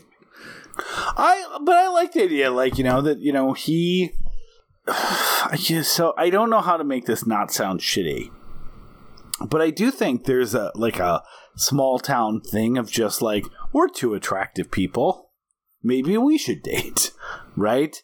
And ultimately they don't have anything in common. Like, um, the reason why I'm careful how to say it, like, I don't want to make it sound like he has a passion and loves music, and Charlize Theron legitimately doesn't care about music at all. Like, um, that's okay, but like, it, it it's it's recognizing that I think, um, I don't know, some people shouldn't be together. Maybe that's not it's not that trenchant of a point. I But like Um, even showing her at the dentist's office with the the um with the dentist um is like I either want to see that come to fruition because it's like a funny little hint of a scene, or I don't want to see that scene at all because it's uh it, it- it's like when they when they dispose of it, it feels like it's going somewhere. But Guy doesn't seem particularly hurt by this. He's just like, yeah, I guess I'm not dating her anymore. Yeah, I, I mean, I I don't think they're that. Again, it seemed like a relationship of like we're attractive, we should go out sometime. Um, I, I if I was just saying from like a story structure, I think it's so that you don't get a whiff of like Liv Tyler and Tom Everett Scott earlier in the movie. Like they have their relationship. There's there's not any idea of like let's get this single guy in our band. You know, um, maybe that's it, just to make it seem more because I, I agree it does it does not the movie does not work as well if you get the impression that Liv Tyler or Tom Everett Scott are pining for the other one. So I'm glad they didn't do that. So maybe it's a little bit of that. Yeah. Although I will say in general, if your friend gets out of a three year relationship and ends realizing that like I've been manipulated by a somewhat like emotionally abusive narcissist, the next day it's a bad idea to hit on them. yeah, yeah. Uh, that is one reason. Like, they're in a becomes really vulnerable- fast. Like, yeah. and that's one reason why I would have been happy with the ending, where you know it's just two things that could have been, two beautiful things that could have been. Like they they didn't realize they were right for each other the whole time, and then also the band were they right from each other? They were just both nice, like, which I guess can be right for just two nice people. I mean, that's Uh, fine. uh, but I, yeah, I don't. I don't actually know if um, if Guy Patterson would have been a better boyfriend back in um, back in Erie if he was dating Liv Tyler. Like I, don't- I don't know if one day like Jimmy was like, I don't want to date this person anymore. Do you want to date her? Like I don't, it feels like he made time for Liv Tyler once everything collapsed. It does have so there's that scene where like they you know they look at the pictures. Uh, Liv Tyler's looking at some pictures she took on the trip, and she notices that like Guy is participating in the pictures that she was, and Jimmy's not. And she cuts Jimmy out and realizes, oh, we had some fun times. I guess in the longer cut, what may make that part work is if they showed a fun time they had together. I don't know. Like I guess they show it in montages. The montages here are good. Yeah, Right? the montages are, like the the montages are great because also like the um there's snappy pop music to to be had. There's also there's a few there's a there's a few uh, other songs they write to to get into the mix, but they never really focus on them or talk about them. Dance with- Uh, I really love. Um, I, th- I don't think it's called Dance with Me. I dan- That's the- yeah, the I other- wrote down "Dance with Me Tonight," which does feel like we had a big single, and then you're like, "Let's have another one." Uh, they want to hear something snappy. What do, what do people do when they want to do something snappy and fun? Well, they dance. I like I like that song quite a bit. I had the soundtrack. That was my other like favorite song on it. I also like they do the Beatles thing because Steve Zahn sings that one. Oh, yes, yes, yes. Hold on, I'm trying to Like look so, up the the idea other- of the the two lead singers. Yeah. I'm trying to look up what else is in what, Come what are the other on, songs. dance with me tonight. Hold on. Um, I, that also has the scene that I remember so much from. oh, the, it's called it's called "Dance with Me Tonight." Yeah. Okay. Uh, the song that I remember so much from the trailers because there's a there's a part and I really there's a moment in that song that I really like because um, it's the only time that you can see uh, Mr. White in seemingly enjoying the music that he's you know built a life around promoting. Like there's that part where like right before the beat drops back in, he like throws his arm out ecstatically. Um, and I think it's a little bit of like a little bit of a conductor, but he's just he's walking on the sidelines, arm crossed, and for a moment he's like you know, can't contain himself knowing what's happening. Uh, and that also, that shot was used in every fucking trailer of the movie, too, of Tom Hanks doing that kind of like arm jab to indicate like uh the the beat coming in Yeah, yeah, yeah. And um, Tom Hanks just being a good guy, throwing throwing a roll to his old buddy Peter Scolari.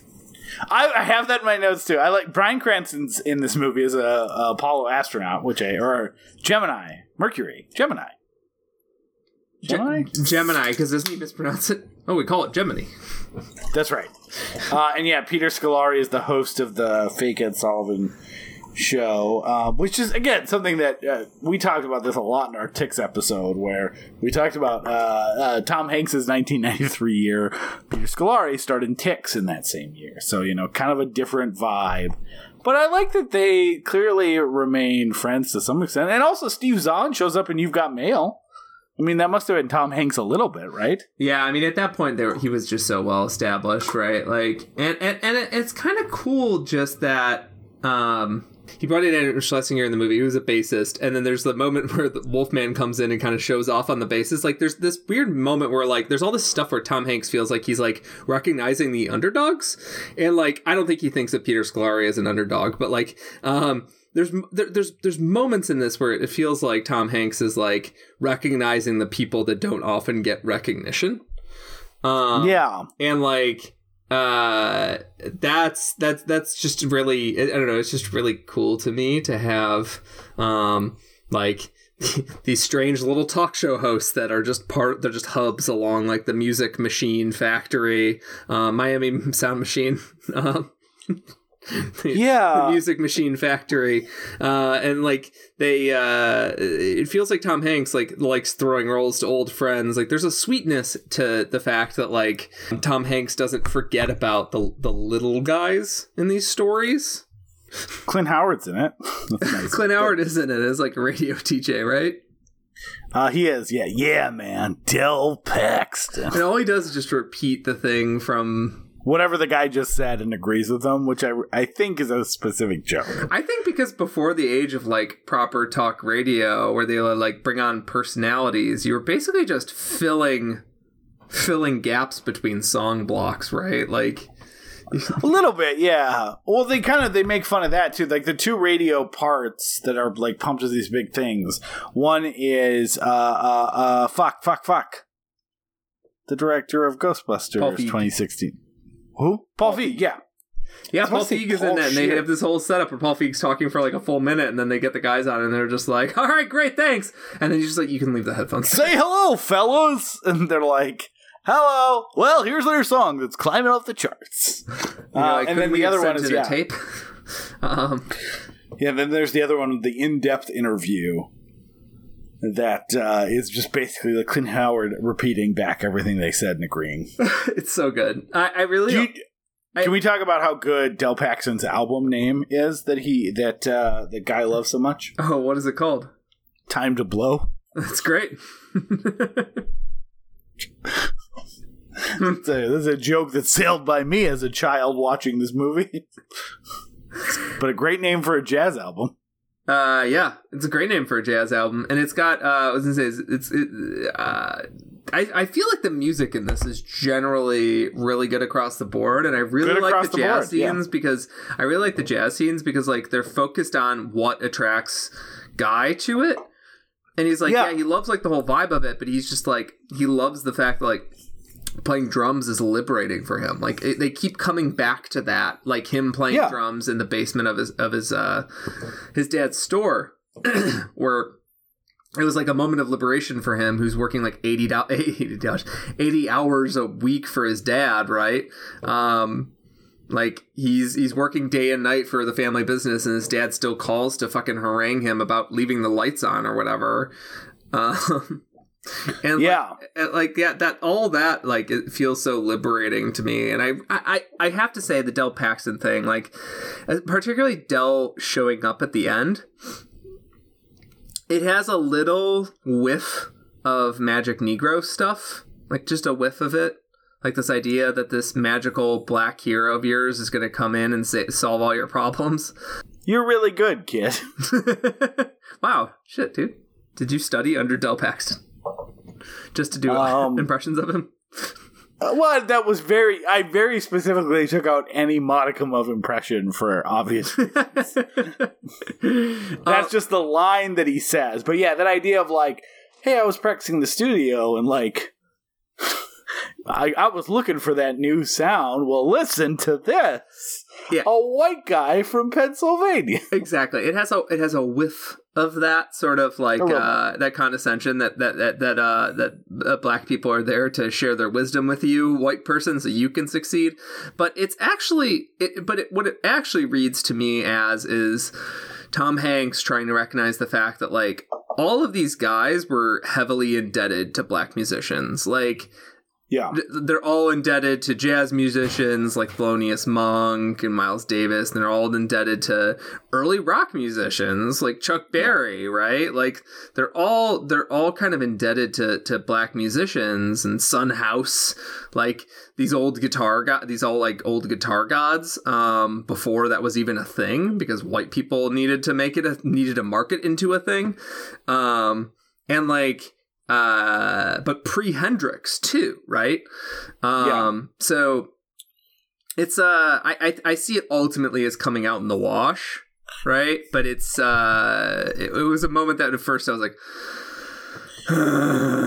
Well, that's I mean that that is where like uh things get complicated with any movie like this, right? Like this movie takes place in fucking 1964, right? At a time when like all the things we know now about the way that like black artists invented, you know, jazz and rock and roll and everything.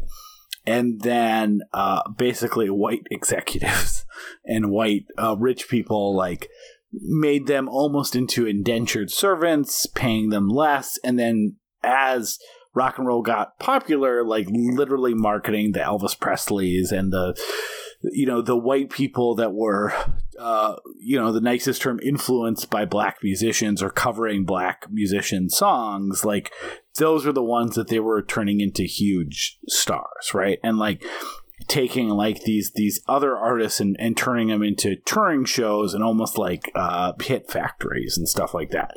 So like you watch a movie like this that's very much about the idea of a record label and in the 1960s and you go can you watch a PG rated fun romp about this era and this specific subject matter?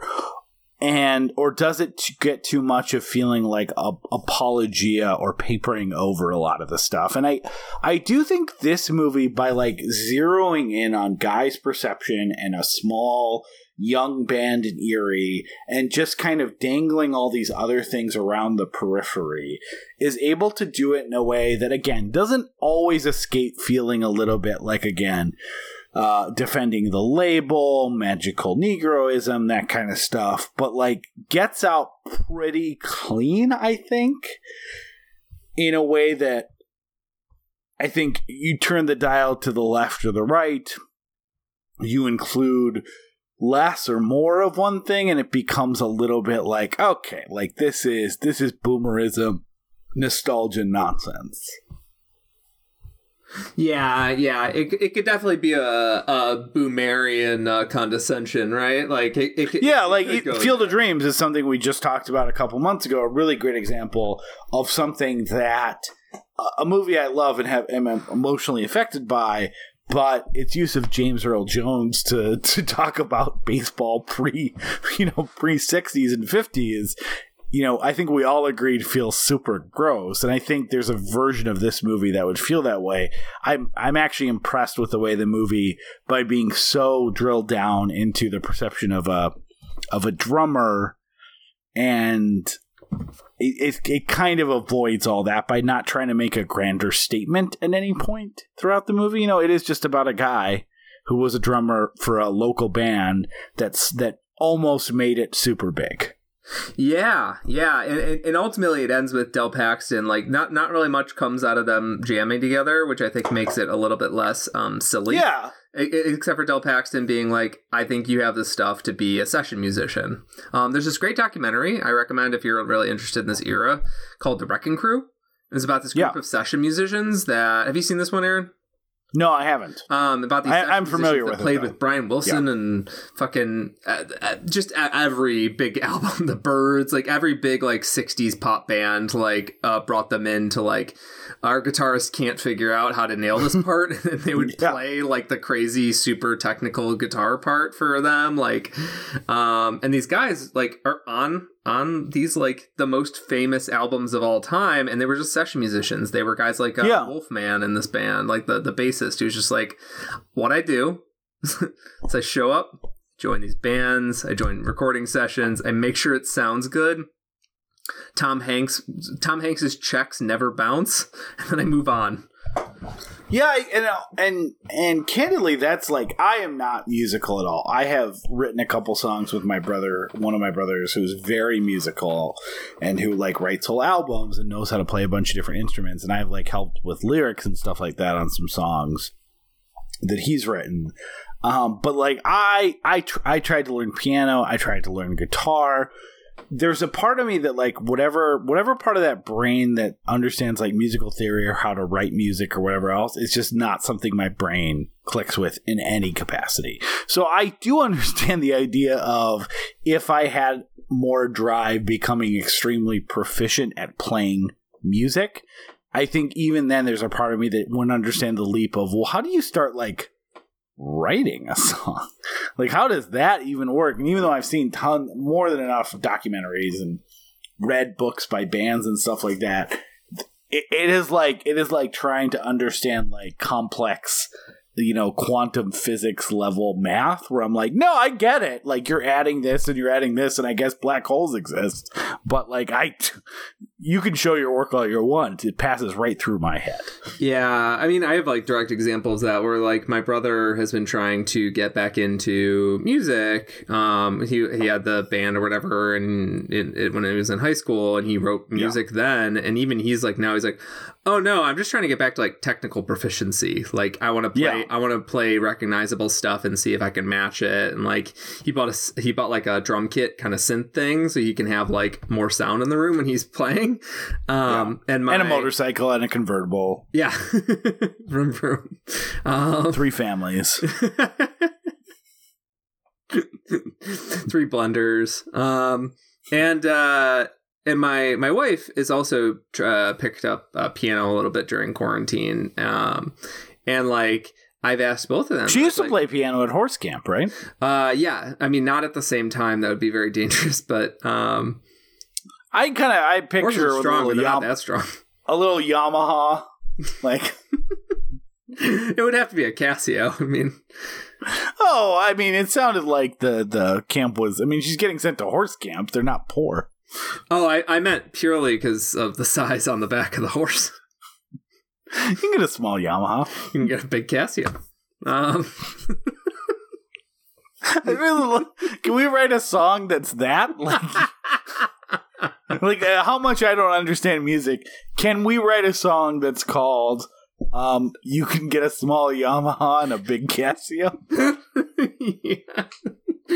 What's the thing you texted me earlier today? Because I said it back to myself like a hundred a- times. Uh, it feels like a hint of what we're doing this summer, but I said, Since since after Mexico, it's Frankenstein. which is, which "Oh, is I guess that I guess that that that alludes to nothing because it's such so nonsensical." I don't know why I said it back to myself like a hundred times. Like, and I said it like in all the iterations. It's like since after Mexico, it's Frankenstein. since after Mexico, it's it's Frankenstein. it's Frankenstein. Since after Um, Mexico, it's Frankenstein. Speaking of like uh everyone I know that was in a band, I uh like so I was in plays in high school. Um uh and uh and like a lot of them and uh so I knew a lot like everyone that was like in Battle of the Bands and in all three high schools in Bismarck, North Dakota, I was probably friends with someone in the band. Um so I was around people that were writing music all the time and everyone I knew that was in bands fucking loved this movie. And they had a very specific fantasy of um um the uh the scene where the song comes on the radio which is a masterful scene right? Like it's like this cavalcade of them realizing the song is getting played as they run through the town to make everyone change it to the station because they know the song is going to be played on the radio. They just don't know when. And so like they they just kind of run through I, I love that scene. It's probably like the best like technically directed scene where it has a lot of like energy behind it as almost like a an, an avalanche started by Faye um, as she's mailing letters that just keeps picking up the whole thing till everyone's dancing. Uh, and everyone I, I knew who like was in a high school band or college band like thought of that scene as like a like a very specific fantasy. One who like again because i worked at a radio station i was able to make a little bit come true for for a couple of my friends because i was able to play a few of their songs on the radio and stuff like that. So um but uh yeah i mean it, like I, that I, I do think that is just in a fucking amazing scene and like even as someone who doesn't play music and has never specifically had the fantasy of like what if a song I can't write gets played on the radio? Like you cannot help but be swept up in the excitement of it. And I guess that kind of speaks to the whole movie right? Like as someone who doesn't write music man this seems exciting. Yeah, right? Like y- all of it seems so exciting. Yeah, and especially like they, they they do it without throwing like Erie, Ohio under the bus or Erie, Erie Pennsylvania under the bus. Like PA it's not a sh- it's not like them being like, oh, thank God we got out of that shitty town. Like it, it's just like they, they they were stuck in a in a kind of youthful stasis. And I think we can probably bring this to you know final thoughts, but like Yeah. They're stuck in well, I mean, they don't. They don't, like- ha- and they also don't have time to because they're they're a working band. Like they never get to celebrate their fame, right? So you also don't have all the stuff of like, um, they've grown cynical by it, at least from your perspective, or they start throwing lavish parties and like, we just wanted to play rock and roll. Uh, music man, not kill Jimmy with a swordfish.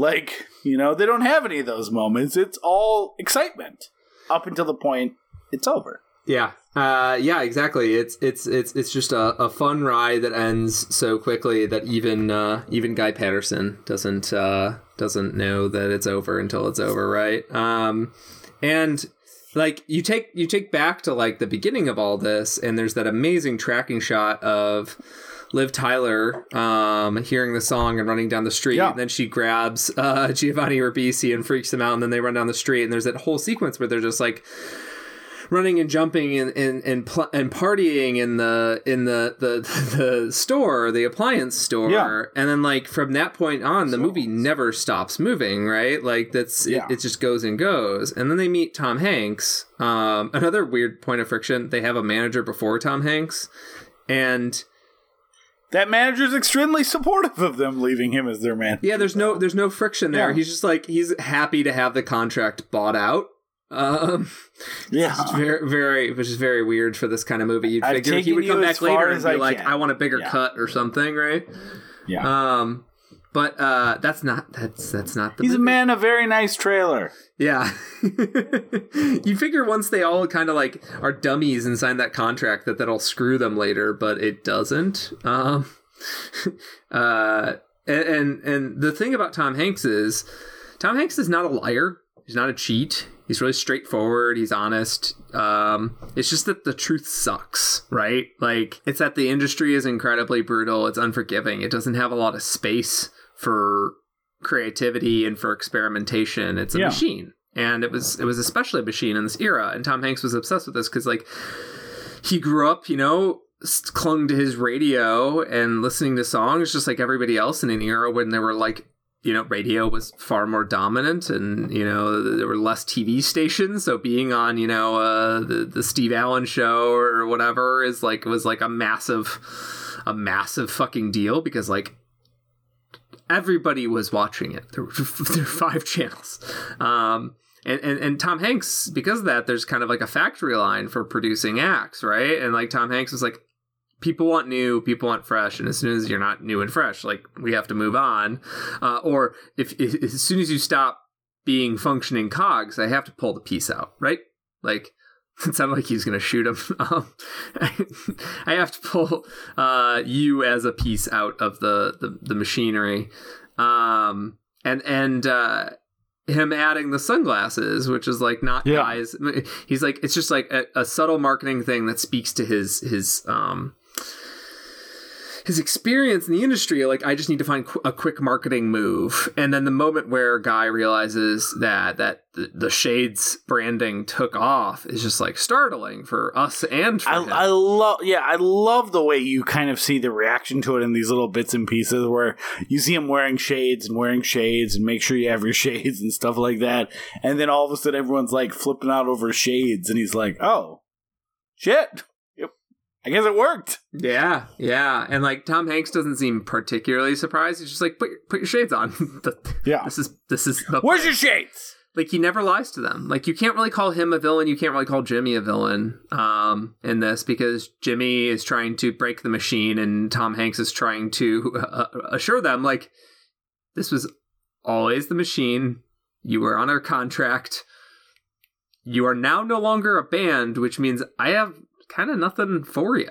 I talked to you because you were a functioning band with a good song.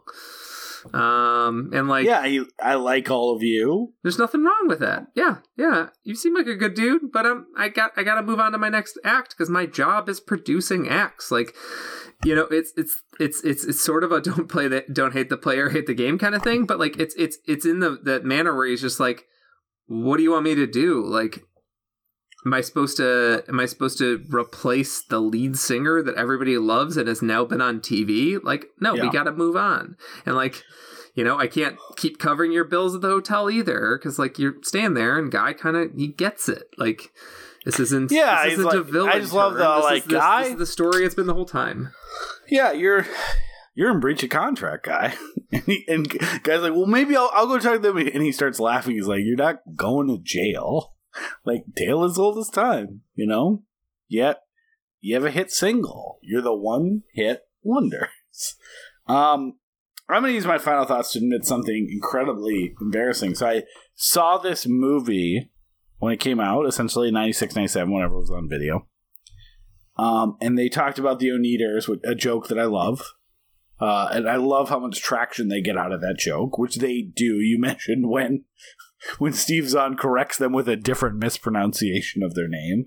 Like it goes on for a long time. It's not until Tom Hanks comes in, which is like 45 minutes of the movies, that he finally says to stop calling it like the Wonders.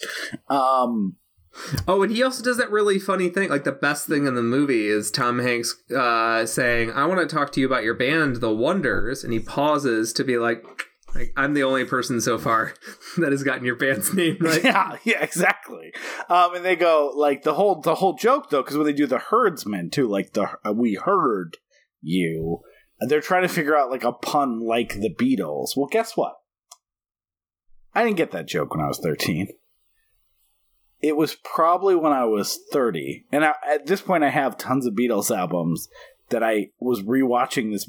It's like sometime late twenties, early thirties. I'm rewatching this movie for the first time, and they mention that and I finally get that the Beatles name is a pun and why it's a pun.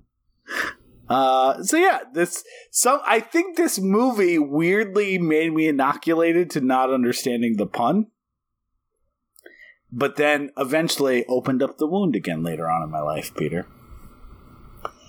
I'm like, how is the Beatles name is? Oh, that's how. That's how I spell Beatles at all. Because they beat all the other competition. I thought the joke was that they just spelled it wrong, not that beat was a music term. And again, that's why I don't Color? hold on. this is why I don't I don't write music, Peter. I don't get all your terms. Beats, treble, bass, uh, scales, uh, notes, Like a fish? quarter notes, eighth notes. Does it go up to eighth notes? Sixteenth notes? Now I feel like fucking uh, the guy Bigger. in New Girl who's like, yeah, who keeps stretching his hands. No way, it's that big. Okay, I'm gonna start over. Schmidt. It's late. I don't know the name of the guy in New Girl. Um. Well, Peter, it is now. You are 30 in Chicago time. How I do you feel am. About that? I, I, which is my my my motherland, which means uh, I am I'm a 30, 30 year old. Yeah, the hospital you were probably born in, you're 30, according to them. If they checked their records right now, they would say you're 30. They would say I'm flirty and 30. Oh, yeah, the hospital you were was- born in? I was born The at uh, the swinger run hospital? by Austin Powers. yeah. Oh, yeah, no. Your, your parents were like they fucked everything that could move until they finally buttoned down and became psychologists. I think. Yeah, have you seen um have you seen the movie Blue Velvet? Uh, Imagine two Frank Booths, one one a man, one a woman. Francine Booth. and they finally stopped fucking for pleasure long enough to have you. Yeah, they said I'll fuck anything that moves as long as it Let's keeps me a let's baby. make let's make this one a lot of work. That's what they said.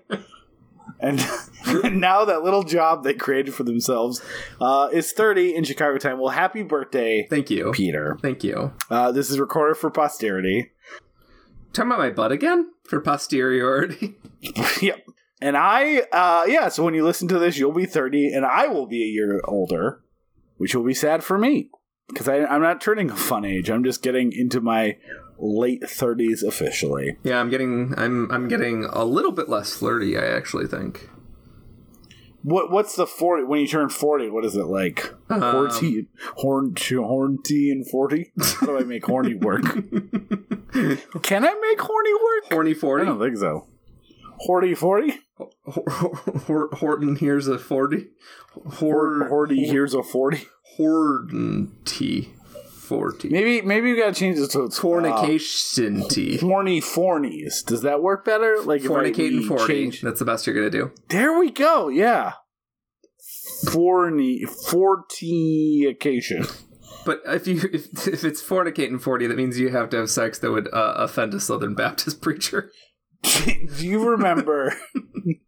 do you remember that there was a show on Showtime called Californication, which was both a different way to say, I guess, sex in California, but mhm. also a seven year too late takeoff of the Red Hot Chili Peppers album that made the same fucking stupid joke, and it was basically about how David Duchovny couldn't stop having sex because He he, had a sex wrote a good because he wrote a good book once.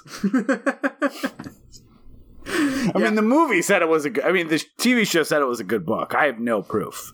you haven't read it? Well, the book was called "God Hates Us All." I don't think probably wasn't that good, to be honest. Uh, yeah, I imagine it was of the same quality as the the writing on the show Californication. So That, that could be another thing. Like, forget small talk. When did you stop watching California? two episodes. well, I made it through the first season because I'm like, I like David Duchovny. He's good, right? It's like more some- David Duchovny. Yeah, some some Duchovny on ye. Uh, Peter, what are we doing next week? Popstar, never stop stopping. A fan. Doug Lehman joining us. We're so excited to have Doug on. So excited. I know, noted monster truck aficionado coming to talk about. And I'll tell you what, uh, she was given quite a lot of options that I know that she loves, which includes uh, uh, uh, Brigsby Bear, which is the episode I'm editing right now. If you want to know how far far away from recording and editing it is, and uh, and then uh, Inside Out, which I also know she loves, and she picked Popstar. So, can I tell you, this is the last thirty seconds. I swear we're going to end on this. I I wanted to be a filmmaker. I didn't didn't want to be a musician. I wanted to be a filmmaker. Inside the actor studio is one of the main reasons why I realized I probably wasn't ever going to be a filmmaker. I needed to think of a different thing, and here's why. Because I used to watch that all the time, right? Because of course it's actors and directors I love talking about their craft and movies that I loved and stuff like that. I started to realize that this is like a hugely prestigious school. But you know, with with these classes that were all new classes, new faces every episode, all these people that were studying to be directing and acting, and at this point, some of the episodes 10, 15 years old from when I watched them. I didn't know any of these fucking people. Right? Yeah, because yeah. I'm watching the audience member going like, four year directing. I'm like, oh, well, that guy's not a director. So none of these people are anything that they want to be. I don't know if I'm going to be able to make to swing this in Fargo, North Dakota, where I'm going to college. Maybe I should look at a different job. I mean, there's always being a monster truck. So the reason I'm not a famous director is specifically James Lipton's fault. That's what I'm saying. Maybe I could have been great, but he really discouraged me by uh, not teaching people well enough to become famous directors and actors, and screenwriters. Um, do you consider yourself a bit of a uh, like a missed opportunity, like something that could have? Uh no, I feel like I'm doing okay, and I probably would not have wanted to live in that world where I like I didn't know where my next paycheck was coming from. Uh, yeah, that sounds miserable. yeah, uh, so I'm fine doing this with you as a way to compensate. Good night. Good.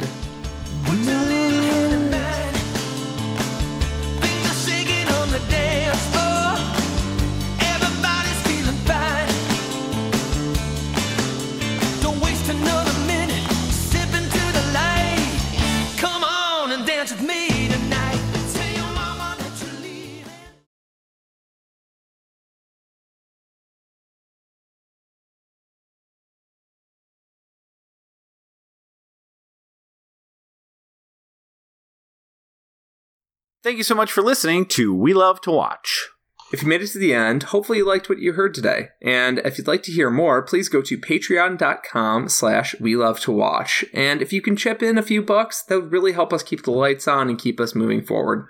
Uh, it wasn't an implicit threat by Peter. He just didn't know how to say it. But either way, we'll continue to make more. But it would be helpful uh, as we explain to our loved ones where all our money is going, which is all on server space. Uh, if you can't, uh, if you don't have a few bucks to chip in, we totally understand. And you want to support the show, we truly, absolutely would appreciate a uh, review on iTunes. I know every podcast says it, and it's because it really does help. And so every podcast wants that help. So please go leave us a positive review so that when people find this show organically, they hopefully want to tune in and listen. And thanks again for all of your listenership and support and time throughout the years. Uh, we really do appreciate you. Uh, with kisses and smooches, Peter and Aaron.